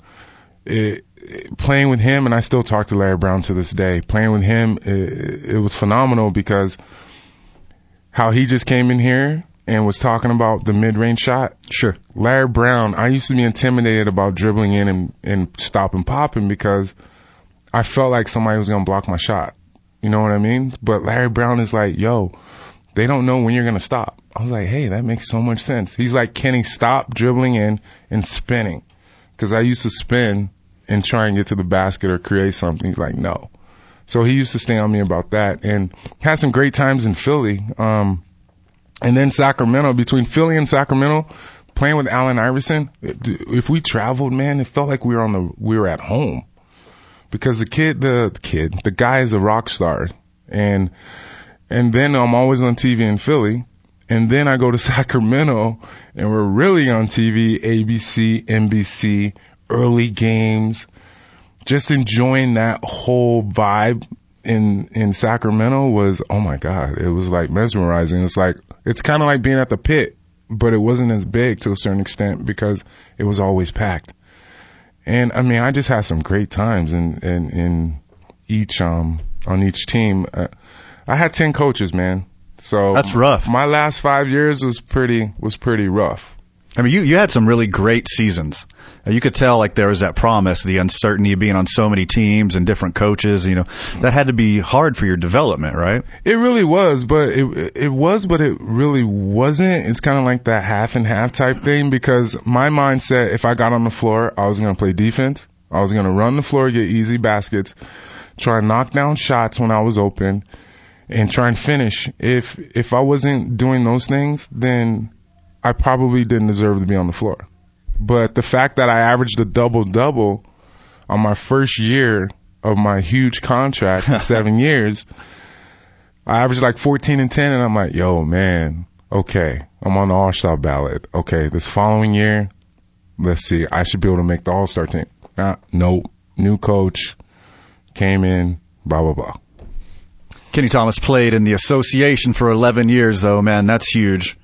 You might have been dealt a bad hand, but you made the best out of it. Oh, it wasn't bad at all. I didn't get dealt a bad hand. Let me tell you why. 11 years, and I made a lot of money. 11 years in the NBA, that's a big, big deal. And what's so crazy, I'm about to make more money than I ever made playing basketball. Magic Johnson's my mentor. So from golf. Hey, you gonna join the senior tour? Hey, me and you. Hey, you never know. Hey, I'm like a 14 handicap right now, trying to get better. Well, you got a couple strokes on me then. Oh, see, I'm a break 100 guy. Oh, that's fine. I'm a not embarrass myself guy. See, well, we can go out there and have a good time. Yeah, exactly. And have a couple beers. Exactly. Yeah, and kick it. Yeah. I'm good enough to play well after a couple beers. So you got a big project on KennyThomas.com. You got some Kenny Thomas merch, some Kenny Thomas swag for men and ladies, and you got a partnership with Zia Graphics. Tell us about that. Yeah, so we just have the T-shirts right now. The New Mexico retro, kind of like not throwbacks, but it's my number, and I basically sign in and it says UNM on the front. We have hats with my KT logo. That's my KT logo right there. You go to KennyThomas.com. My logo, all that stuff is there. You can shop at the shop. I also want to bring up the fact that Rudy Chavez, he's a local attorney here in Mo Maestas. He's a part of the House of Senate. We are looking at starting an agency for name, image, and likeness. And we're trying to help these kids in college and high school get the opportunity to get paid as well. So you businesses, if you're looking for opportunities to actually associate with the UNM athletics, boys and girls, hit me up. You can go to my website, or you can go to Instagram or my handle on any of the social media platforms, Kenny Thomas NBA. Sweet. Lobo legend, NBA vet, coach of the TBT Enchantment team. Make sure you get out to the pit Sunday at 6 o'clock. Three-point contest, slam dunk contest, and a Lobo alumni scrimmage. It's going to be a lot of fun. Go to golobos.com/tickets before they sell out. And guess what? Call in the next segment for your chance to win 4 tickets to the TBT. We're going to put your name at will call, 505-246-0610. Connect with us on the Graphic Connections hotline. Anything, any more to add? My heart, okay, I got to say this. I'm totally slipping, people. For the game, J.B. White, Miranda Sanchez, and Calvin Scarborough, may they all rest in peace. The game on Sunday, we're surrounding different things to where their names are going to be associated, if it's both teams, J.B. White and Calvin Scarborough, and the Miranda Sanchez three-point shootout or the dunk contest, whichever one that may be. I just wanted to give a shout-out to them. God rest their souls. We're thinking about you all. Calvin was a big part of my situation when I was here at UNM. He looked out for me and Charles Smith. In the summer, he took care of us. He got us out to these different events, appearances, and things like that. And he was going to help me with these basketball tournaments and the things that I have going on. He was just that guy in the community, and he was always looking out for different players. And he did a basketball clinic with me at the Sleta Casino at their community center right before he passed away. So God rest his soul there. And if there's people out here in the community that's interested in me getting out there, I'm totally willing to come out. wherever it may be, to a certain extent, if it makes sense. Reach out to me on my website, kennythomas.com, or once again, my handle, Kenny Thomas NBA. Thanks for closing out like that, Kenny. You killed it today. Really appreciate spending an hour with you today on ABQ Central. If you need more Kenny Thomas info, it's kennythomas.com, or follow him on social media at Kenny Thomas NBA. Had some fun, man. Thanks for coming. Man, this was a blast. And then I got to see Greg Jackson. Yeah, Greg's on the way. Yeah, and you go see David Carl on the way in. Oh, even better. Yeah, yeah. I was hanging out with Greg last night at the United game and all that. So I want to give a shout out. Thank you, Peter, and the New Mexico United for taking care of me. And I will see you at the game on Monday again. More ABQ Central in the 10 o'clock hour. You're listening to 95.9 FM and AM 610, the Sports Animal.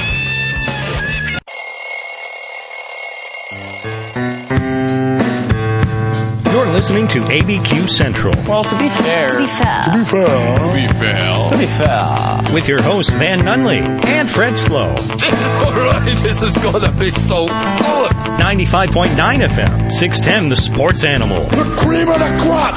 And TalkABQ.com. Turn it up! Turn it up! Sorry for the long commercial break. We were swapping guests, Albuquerque. Thanks for Kenny Thomas. Appreciate him coming in. Got a lot going on in Albuquerque. Probably your next mayor, I would guess. The way he's been received since he's been back. He was at the game last night. He was at the match last night. Welcome back, Albuquerque. You're listening to Dave and Buster's presents ABQ Central live from the At Talk ABQ studio. We're powered by New Mexico Pinon Coffee, and we play on Team I-9 Sports. It's a Fredless Saturday as he is on the road. Fred's on vacation. And whenever Fred's on the road, he's on the road with Chisholm Trail RV. 505-246-0610. Connect with us on the Graphic Connection Hotline. Not only can you call the program at 505-246-0610, you can also text the program. I got, through the powers of technology, I have your text messages right in front of me. Text me whatever you want. You have pressing questions. You got some hot topics. Hit us up. And whenever we're downtown, we're partying at Bourbon and Boots. David Carl. New Mexico United in the house. Multiple-time caller. First time in the studio. Good morning, David. Good morning. How are you, Van? Oh, so good. A little jacked up on caffeine. I brought a big carafe of coffee for all of our guests, and I have gotten rid of exactly one cup of coffee to Kenny Thomas. I don't mean to be a downer. I'm just not a coffee guy. What about scone? Do you do scone? Oh, yeah. I got a scone. I'll do a scone any day of the week. All right, first commercial break. Scone's yours. All right. Start eating the scone in the middle of the segment here. You want to get sconed, man? At all times. Scones are always available. A rainy night. Yeah. I love a rainy night.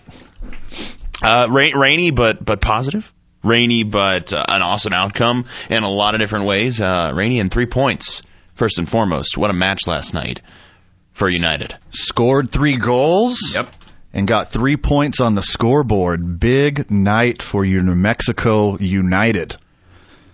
1-1 for 90 minutes, David. A terrifying 1-1 for large portions of that. You know, we scored first. Sergio Rivas gets his first goal. Well, excuse me, not his first goal. His third goal of the season, first goal of the match in the 16th, and we're feeling all right. You know, you're never perfectly comfortable with the one-goal lead, but it's better than being down 1-0. So we get the goal, feeling all right, getting to halftime, still up 1-0.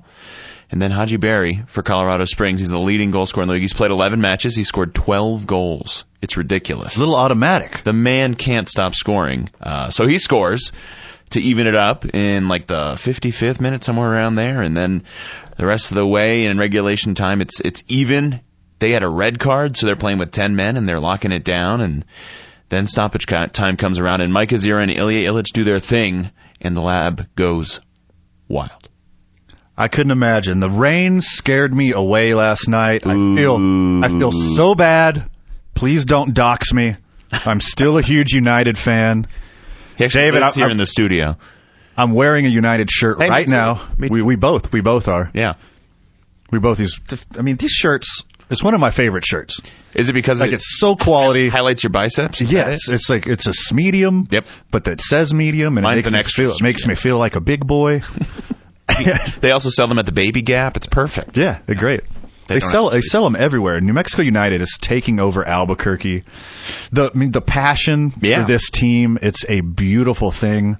I knew it was going to be a big deal here. We're a soccer-loving state. We're a soccer-loving community. Mm-hmm. We're an international community. Yep. So I knew they're going to do good. I did not expect this response. What do you think the key is for New Mexico United to just be so wildly popular in the community? I think it's a couple things. One, New Mexicans are the best fans in the country, period, bar none. There are no equivocations on that. Number two, I think it's the fact that this club focuses on community first, right? You know, we've been told as New Mexicans that we're second rate, that we're behind everybody else. We're top of the bad list, bottom of the good list, all that kind of stuff. And we don't really buy that at New Mexico United. That's not who we are. You know, we brag about being New Mexicans. We're proud of being New Mexicans, and there's no one else we would rather be than New Mexicans, and I think people relate to that. I love the black and yellow everywhere around Albuquerque. It's a beautiful thing. Let's go back to the game a little bit. Yeah, let's do it. So we had a 1-hour rain delay. Yep. And finally the weather cleared. And say, let's play. Well, rain's not going to stop us. Lightning. Yeah. Lightning. Let's play in the marsh. Yeah, pretty much, yeah. But a lot of dirty socks last night. Yeah, that's right. And I feel for the wonderful folks over at Isotopes Park because they have to do the transitions back and forth between soccer and baseball. And they do an incredible job. Yeah, it's beautiful. Making sure that both games can be played on that field. And the rain does not help their cause. So we appreciate them. We are sorry for the rain. We wish we could control it, but we cannot. So not so much of a rain delay as a lightning delay. Yeah. Don't want to put anyone in our community in danger. That's right.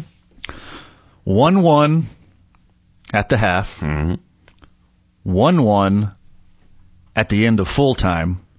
But then the stoppage time starts rolling. Michael Azira. That's right. Tell me about that goal. Yeah, so Mike Azira, by the way, maybe the nicest person I've ever met in soccer. One of the nicest people I've ever met in my life. The man cares about community, cares about people. He's incredible. I'm sitting right here, Dave. You don't have to insult me to my face. He's the second nicest person. That's better. There you go. Thank you. But he steps up. It's a great cross from Chelo Martinez, as Chelo Martinez does. And Mike just slots it away. I mean, it's as simple as that. It's a near side goal. Goalkeeper leaves a little bit of space, and Mike finds that sliver and gets it home. It's his first goal for New Mexico United, and again, couldn't happen to a nicer person.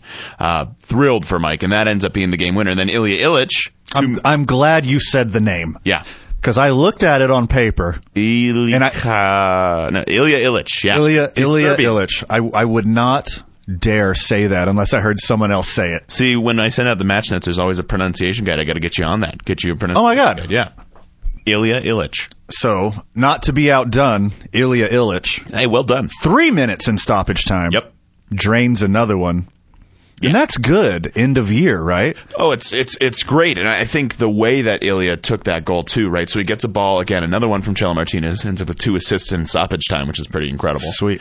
He gets the ball from Chelo, and he could have just blasted it right at the goalkeeper, and it likely would have just been deflected out, but he's smart. He takes his first touch actually away from the goal, which at the time you're thinking, what are you doing? Why aren't you going to goal? But he's just intelligent, cerebral, and he steps around the goalkeeper because the goalie dives out, and he fires just up and away after he stepped around the goalkeeper, and it's an empty net at that point. It was just a smart play from Ilia, and it was his first goal for New Mexico United too. So a couple firsts there, and then there's another big first, an historic first for the match yesterday. Christian Nava, 17 years old, is an academy player for New Mexico United. This kid played for Albuquerque High School, scored the winning goal in the state championship 2 years ago for Albuquerque High. The first time in New Mexico United history we've had an academy player play for the first team. He stepped on as a sub in the second half. We are so, so proud of that. He is a New Mexico born and bred 17-year-old kid, and he not only did he step on the pitch, but he was competing with these guys who are sometimes twice his age, twice his size. He's 5'2". He is small. Just sneaky, just run between their legs and get an assist. It's like Mighty Mouse. Yeah. He goes up, and I've seen him do this in training. I've seen him do this in matches against players that are so much bigger than he is, and he is completely unafraid. And again, historic to see him make his debut last night. It's the first time we've ever had an academy player play in a first-team match in our history. Incredible. We're going to go to break. When we come back, more David Carl, New Mexico United, 505-246-0610.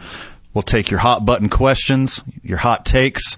Hit us up on the Graphic Connection hotline.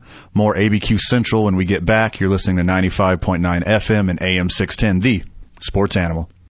Take us with you anywhere. Download the KNML app in the iTunes or Google Play. 95.9 FM and AM 610, the Sports Animal.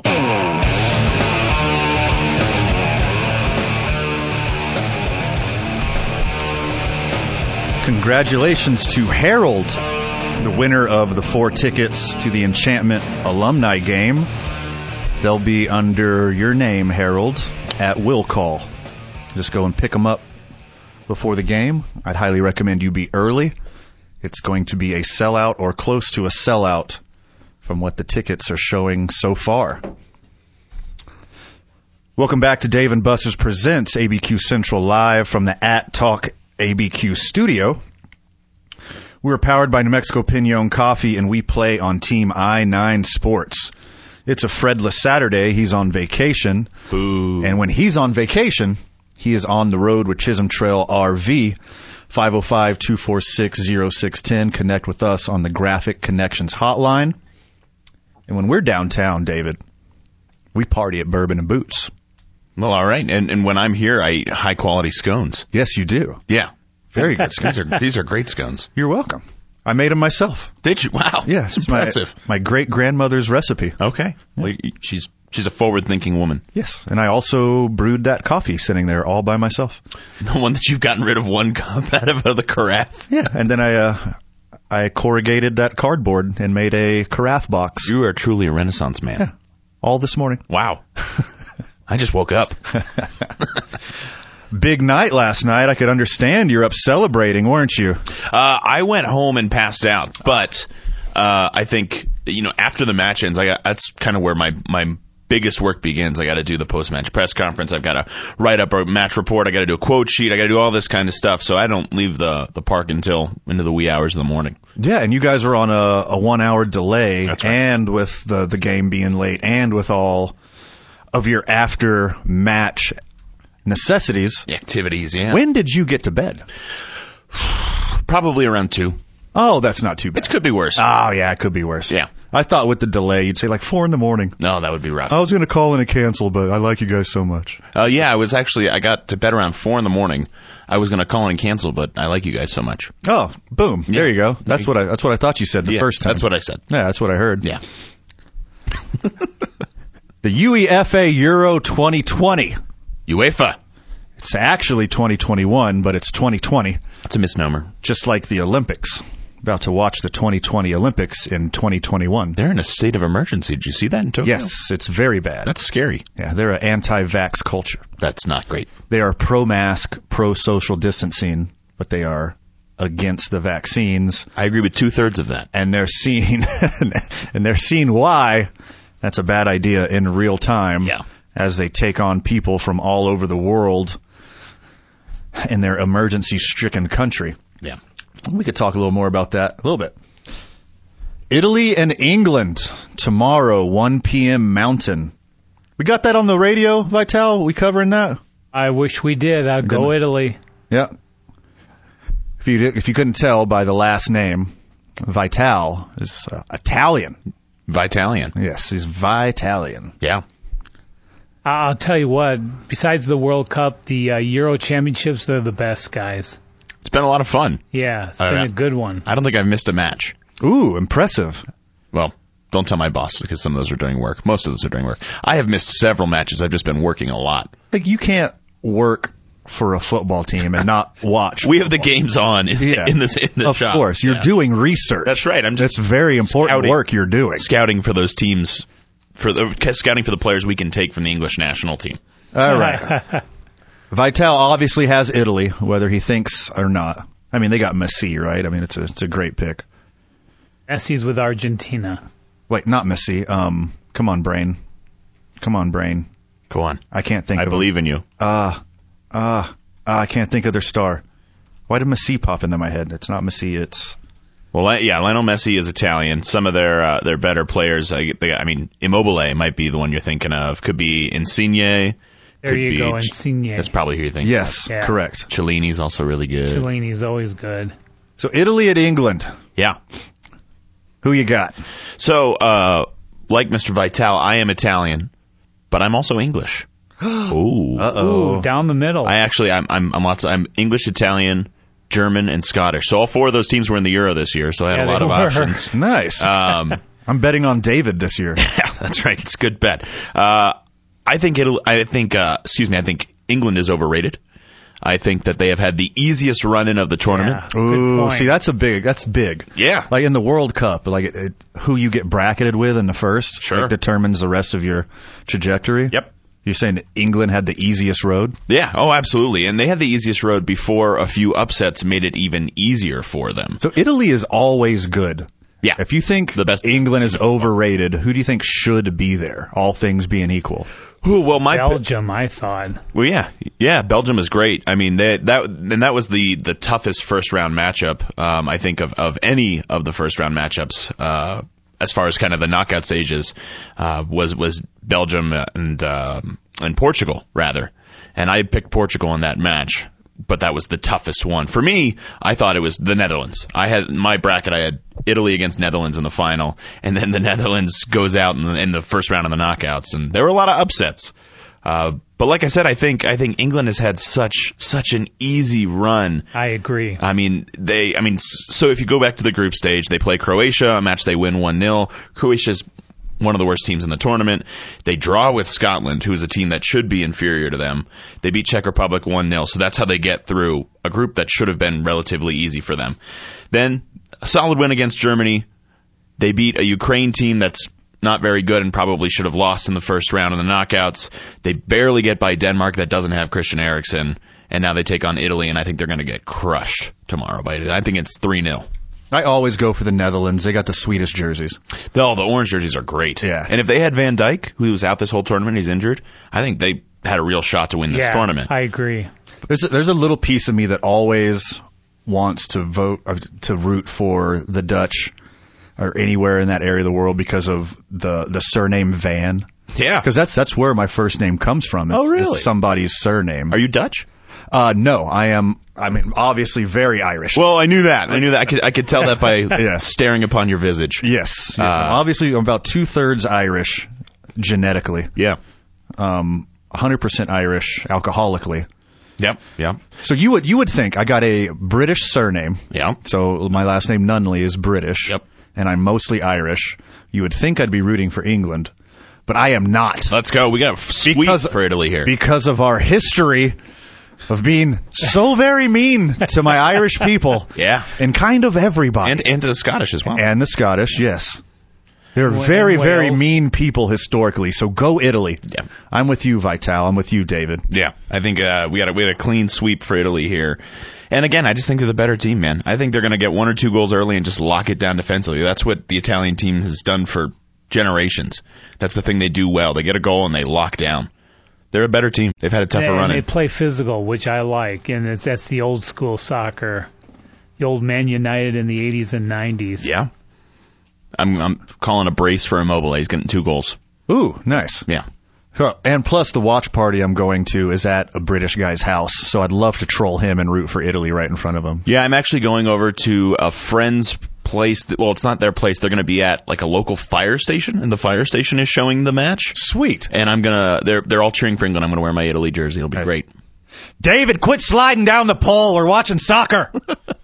That's depending on how lubricated I am and how lubricated the pole is. That's very, very possible. When we come back, more David Carl, and when we come back, we're giving away a 4-pack to Monday's match. Ooh. You're listening to ABQ Central on 95.9 FM and AM 610, the Sports Animal. Are you tweaked? Just kidding. No, I'm not. The Jim Rome Show, weekdays at 10 on 95.9 FM and AM 610. The Sports Animal.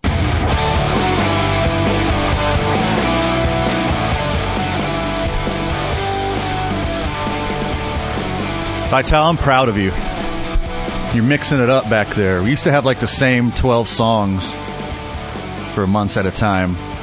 Now you got a little freestyle DJ action. I like it. Well, we tried to go back to the 90s alternative rock. We'll always go back to the 90s because that's my heyday. I peaked in the late 90s, so I really love the early 90s. Is this Fountains of Wayne?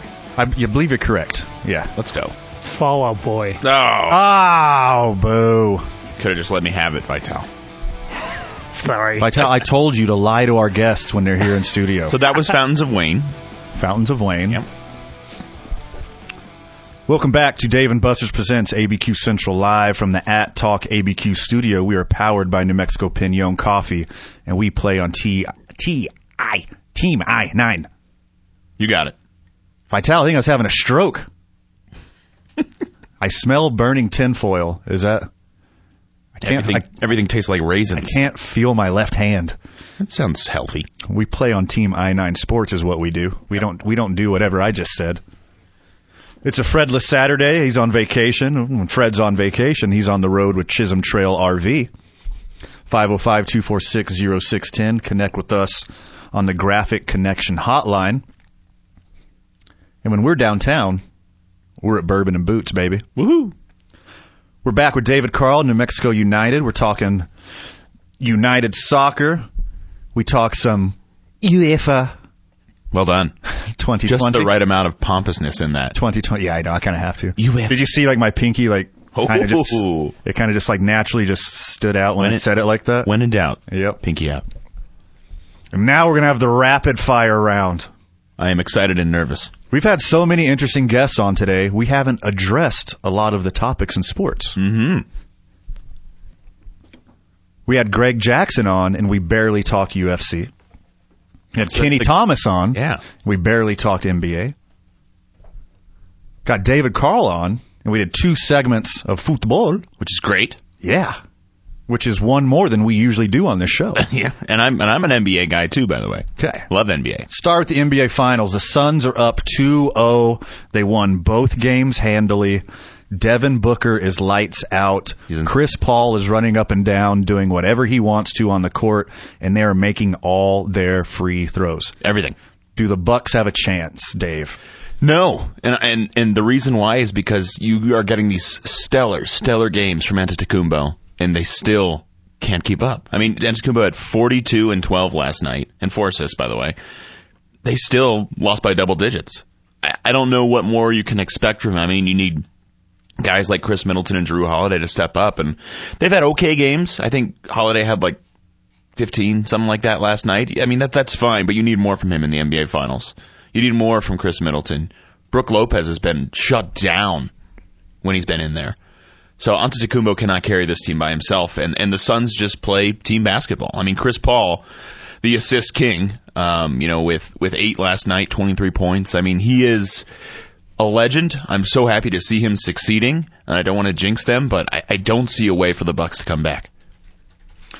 I am really rooting for Chris Paul. I hope it becomes a series, next 2 games in Milwaukee. Yeah. Hopefully Vital's Bucks can bounce back and make it a series. You're a Bucks guy, Vital. Yeah, born and raised, unfortunately, until this year. Hey, they look good. They're a heck of a team. If you coming into the series, they had to have been the favorite, I would imagine. I think if they get, they've been getting more aggressive in the paint. That's where they've been winning, the inside-out game, which is what you don't see a lot now. It's kind of more small ball. But the way in which the Suns' chemistry, especially between CP3 and Booker and Ayton, is incredible. Yeah. But I thought they've done well. They've outscored the Bucks have outscored the Suns bench in the last 2 games. So I don't know. To me, it's just Jrue Holiday and you're right, Chris Middleton. They got to do something, man. And you know what really hurts me about this series? I'm a diehard Miami Heat fan, born and raised, and to see we get rid of Jay Crowder for peanuts for no big deal, and he's in there getting double doubles in the finals, and that just hurts. Meanwhile, we have players who replaced him who can't you know, get 10 points in any game. You get rid of him, and he just finds out how to shoot three-pointers all of a sudden. Jay Crowder's a winner. Yeah. The, I mean, everywhere he goes, he wins. He was great with us, and we got rid of him. I love Jay Crowder, and I'm sad to see. I mean, I'm happy for him. I'm sad to see him not doing that for Miami. Got a 4-pack of tickets to the United match on Monday, 505-246-0610. Call in to get your tickets. We got a 4-pack for you. Take the fam out to a rare Monday night football. First in our history. Yeah. First ever. Yeah, we're going to have a little local celebrity who's gone kind of national celebrity, Zach Gentry, El Dorado grad. Was an absolutely dominant quarterback in high school. Now he is a tight end for the Pittsburgh Steelers. He's going to be there. Again, Monday Night Football. You get the crossover. The Instagram push was very strong. The Mariachi's playing the Monday Night Football theme? Come on. Yeah, that's Mariachi's playing Monday Night Football, having the football players call in. Scott, Keyshawn Johnson, Mike Golick Jr., Freddie Coleman. Yeah, absolutely. And then very, very cool. We're playing up the tailgate, of course. That's going to be the big thing. We need everybody to maybe take a half day on Monday. Come out and tailgate. There's going to be a couple tailgate competitions you're not going to want to miss. Best tailgate food, best tailgate setup. We're going to have some local chefs out there cooking, and they'll be judged by some local chefs, and should be a lot of fun. And Zach Gentry will be out there at the tailgate too. So come on out, take a half day of work, or take the whole day off. I'm not your mom. Earlier this week, Bryson DeChambeau and Aaron Rodgers versus Phil Mickelson and Tom Brady. Two of the top 10 golfers versus what I consider the two best quarterbacks in the league. Patrick Mahomes, a little too young for this conversation as of now. Yeah, okay. Two top 10 golfers, two top 5 quarterbacks. Played some golf for 6 hours. My word. Really? I don't care about anything for 6 hours. Were you in the cart just shotgunning beers that whole time? Like, how do you survive 6 hours of golf? Also, I would get very sunburned. Yeah, it was rough. It was a rough watch. The first one only took like 3.5 hours, maybe 4. What makes golf go on that long? It being on TV and asking questions and having special guests and taking their sweet time. And do people watch for 6 hours straight? I know some people did. It got really good ratings. It sold millions and millions and millions of commercials. All right. I guess it makes people happy. I mean, I thought it was very interesting, but not for 6 hours. I know next to nothing about golf. I pride myself on knowing sports and being a big sports fan. Golf and NASCAR are outside my realm. Beyond that, I think UFC, I know a little bit. I'm still getting into UFC. You know, I watch whenever there's an Albuquerque fight or anytime. But yeah, golf, 6 hours straight. 6 hours. I don't think I could do it. And you can't have those 4 dudes. They're not entertaining enough to watch for straight. I was captivated for an hour. Yeah. I was like, oh my gosh, they're joking back and forth. Oh my gosh, they're analyzing their shots. Sure. This is a cool learning lesson from like professional to amateur. It's cool seeing non-professional golfers play well and hit good shots and like see their like amateur excitement instead of like being a pro and holding back their emotions. They're like, yeah. Well, personality-wise, if you took a piece of wheat bread and then painted it with taupe paint, that's Tom Brady. Yes. He's boring. He says all the right answers. He's a walking cliche. Yeah, he's boring. Except for the Uggs. And then he kisses people on the mouth all the time. It's weird. Yeah, the Uggs threw me for a loop. It was very un-Tom Brady. But, yeah, kissing strangers on the mouth. It's strange. There's a pandemic, Tom. What are you doing? Pandemic Tom. That's what we call him, Pandemic Tom. The beard, James Harden, got pulled over in Paris because his car smelled like weed. I'm sure that's a coincidence. Making your surprise face at me, Dave. You know what, man? I am of the belief that it should be legal everywhere. It doesn't hurt anybody. Helps people. Makes people feel better. But if you get pulled over and it smells like weed and you shouldn't have weed, well, you get the consequences. I don't know. Did he get consequences? He is a famous person. He was apprehended and then subsequently released. Okay. Yeah, things could be worse. For James Harden. The Olympics have banned spectators. Yeah. That's not just international spectators, but all spectators. What kind of blow is that for the Olympics? That's awful. I mean, think about one of my favorite parts. Obviously, the Olympics are great. Everybody loves watching the Olympics, and the competition is incredible. And, you know, you cheer for your country and all these various sports that you otherwise might not watch. I've never watched a long jump outside of the Olympics, right? Or, or fencing. I'm a huge curling fan. I love curling. Every 4 years, I'm the biggest curling fan on earth. Outside of that, I don't watch curling. Yeah. But, you know, one of the best parts of the Olympics, in my opinion, is the opening ceremony. It's beautiful. It's gorgeous. And part of that is the fans, right? Yes. You remember when it was in Beijing? It was incredible. Beautiful. Yeah. And the fans being there, and you see all the different countries walking in, you know, with their different outfits and different, you know, I think the Canadians are going to have the Canadian tuxedo as their outfit this year. And like the fans react to the everything everybody's doing. And David just did it. We're up against the wall. We did not have time for the varsity. Oh, no. Popped it into my head with the Canadian tuxedo. Yeah. Today's I-9 varsity is varsity of outfits. Ooh. Varsity of outfits. Okay. So we're going to hit that after the commercial break. Sorry to interrupt. No, but the fans. That's the thing that stinks. And I'm excited to see what this varsity of outfits could look like. How are we doing that? All right. I'll explain you during a commercial break. Yeah. Something me and Fred do every show. Yeah, no, I know what the varsity is. I'm just trying to think of how we do that. Yeah. You'll have some time. Okay. So, I'm bummed out for the athletes. Yeah. Like, you work your whole life. Really your whole life. But you work every day for 4 years with one goal in mind. You have all the passion in the world. You have all the effort in the world. And, you know, some people get some small sponsorship. Some people, you know, they get some help. But you're not a professional athlete. You're not making millions of dollars getting trained. No. You're getting by the skin of your teeth to be so passionate about this one sport, whatever it is. Because every 4 years, you get to go in front of the world. You get to go in front of your loved ones. You get to go in front of your country and fight your hardest for your country. And no one gets to do that this year. That's right. It's a shame. It's a shame. And again, it's literally their entire lives. And it's something that can be, at times, niche. Like I said, fencing doesn't exactly have a big following in the United States that I'm aware of. And they dedicate their lives to it, and it doesn't happen in the way they want. And very few of these folks have endorsement deals. You know, Simone Biles has one, and that's great. She deserves it. I think she's got one with, like, McDonald's or something like that. But beyond that, right now, there's not a ton of Olympic athletes that have endorsements. Not everybody's Michael Phelps, you know, and that's a shame. 3 4-pack of tickets to the New Mexico United match on Monday, 505-246-0610. Call in and get your ticks. More sports talk on ABQ Central. You're listening to 95.9 FM and AM 610, the Sports Animal. The Herd with Colin Cowherd. Weekdays at 1, 95.9 FM and AM 610. The Sports Animal.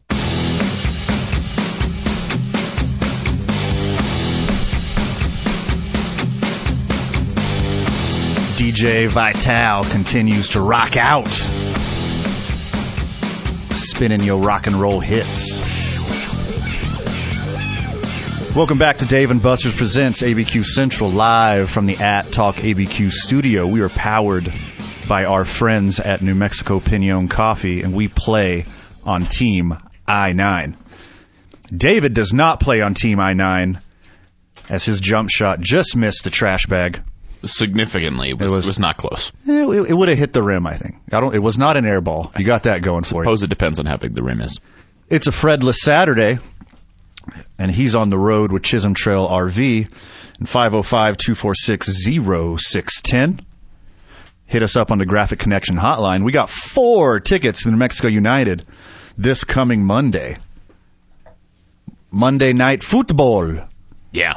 At the lab. I mean, if you were there last night, you know how the I guess the atmosphere is. And if you weren't there last night, you missed out on a heck of a match. Get there for Monday. I'm very jealous. And we will see you on Monday. Yeah. As my hetero life mate and co-host, Fred Slow, will be back in town, and we're definitely going to go say hi to our friends at New Mexico United on Monday. If you would like 4 free tickets on Monday, 505-246-0610, ready to congratulate a winner, hurry up and call in, as we have 10 minutes left. It's flown by. It has, right? Yeah. We'll do this for a few more hours. Hey, time flies when you're having fun, brother. All right. So, hey, one thing that we love that New Mexico United does is support the community. Heck yeah. You guys are always out doing something. We love taking part in that. We love being friends with you guys in that manner. What do you guys got going on coming up? Yeah. As I mentioned, you know, Christian Nava playing last night was massive. That's the academy, and the academy is financed through the Somos Unidos Foundation, and the foundation only exists because of incredible people across New Mexico donating to incredible causes.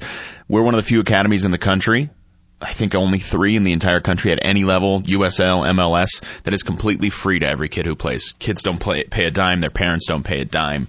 And that's because of donations from the community. So they're able to train at the highest level because of donations. And Christian Nava played in a professional match last night as a 17-year-old and played well because people are generous in our community. So that's incredible. And something that we're really, really proud of. We just wrapped up our June Pride campaign. Raffled off the match-worn signed Pride kits from our Pride match, and that was absolutely incredible. Gave those away and raffled those off at Drag Bingo, which was a lot of fun. Nice. And raised almost $10,000 for, again, another wonderful cause. So supporting the foundation, I think, first and foremost, is wonderful. And we continue to do these community clinics across Albuquerque and across New Mexico. We've got them every Monday in Borellas.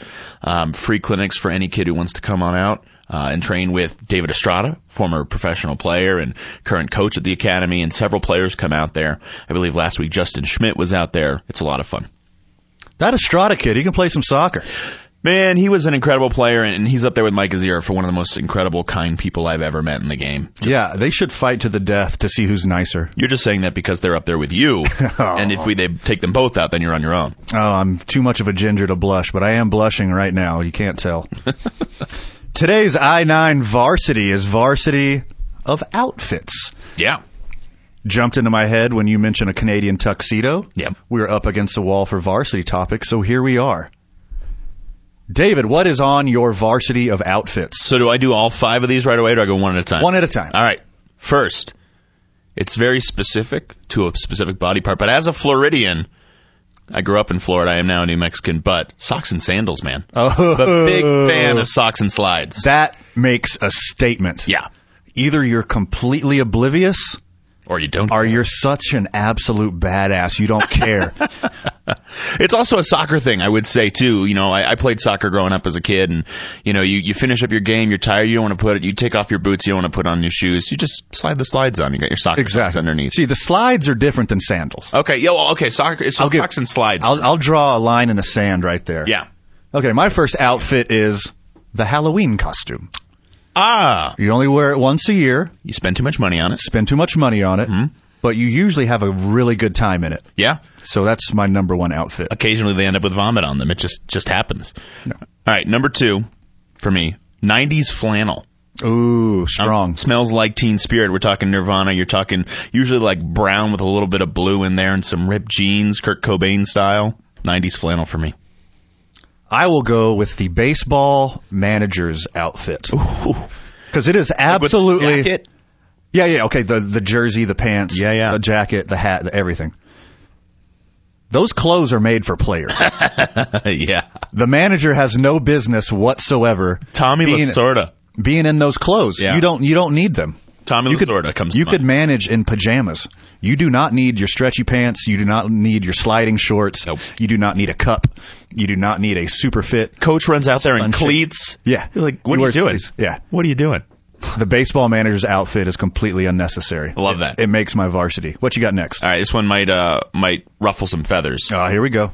Basic white women dressing like a scarecrow in the fall. Oh, that's so good. Come on. That's very good. Very often large hats, plaid, loose-fitting shirts with a white blouse underneath, jeans with rips in them, and boots that don't make sense for wearing in a cornfield, but why are you doing that? Sure. Except for the flannel, I call that the Han Solo look. I could see that. Yeah, that kind of makes sense. They got the vest over the white shirt, and then the pants, and then the boots. And usually something in one of these cups, coffee cup. Yeah. They're accidentally cosplaying Han Solo, and I love it. Okay, we're up against a break, so we got time for one more. All right. Oh, man, I got two good ones. You can drop them both. All right. My number one outfit, the first face on my varsity, and this one's for you, Vital. My number one outfit is the Chicago Mob.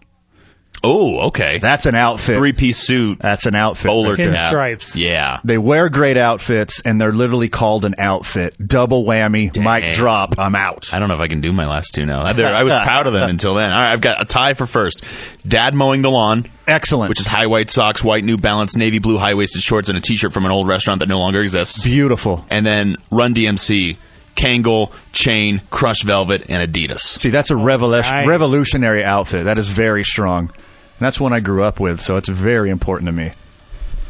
Thank you for our guest today. Awesome having you in studio. Greg Jackson, Jackson MMA, Lobo legend, NBA vet, Kenny Thomas. Had some fun with Kenny. And then New Mexico United's own David Carl. Woohoo! Thanks for coming in, buddy. Thanks for having me. This was a lot of fun. Absolutely. Catch you next week, Albuquerque. Thanks for listening to ABQ Central on 95.9 FM and AM 610, the Sports Animal.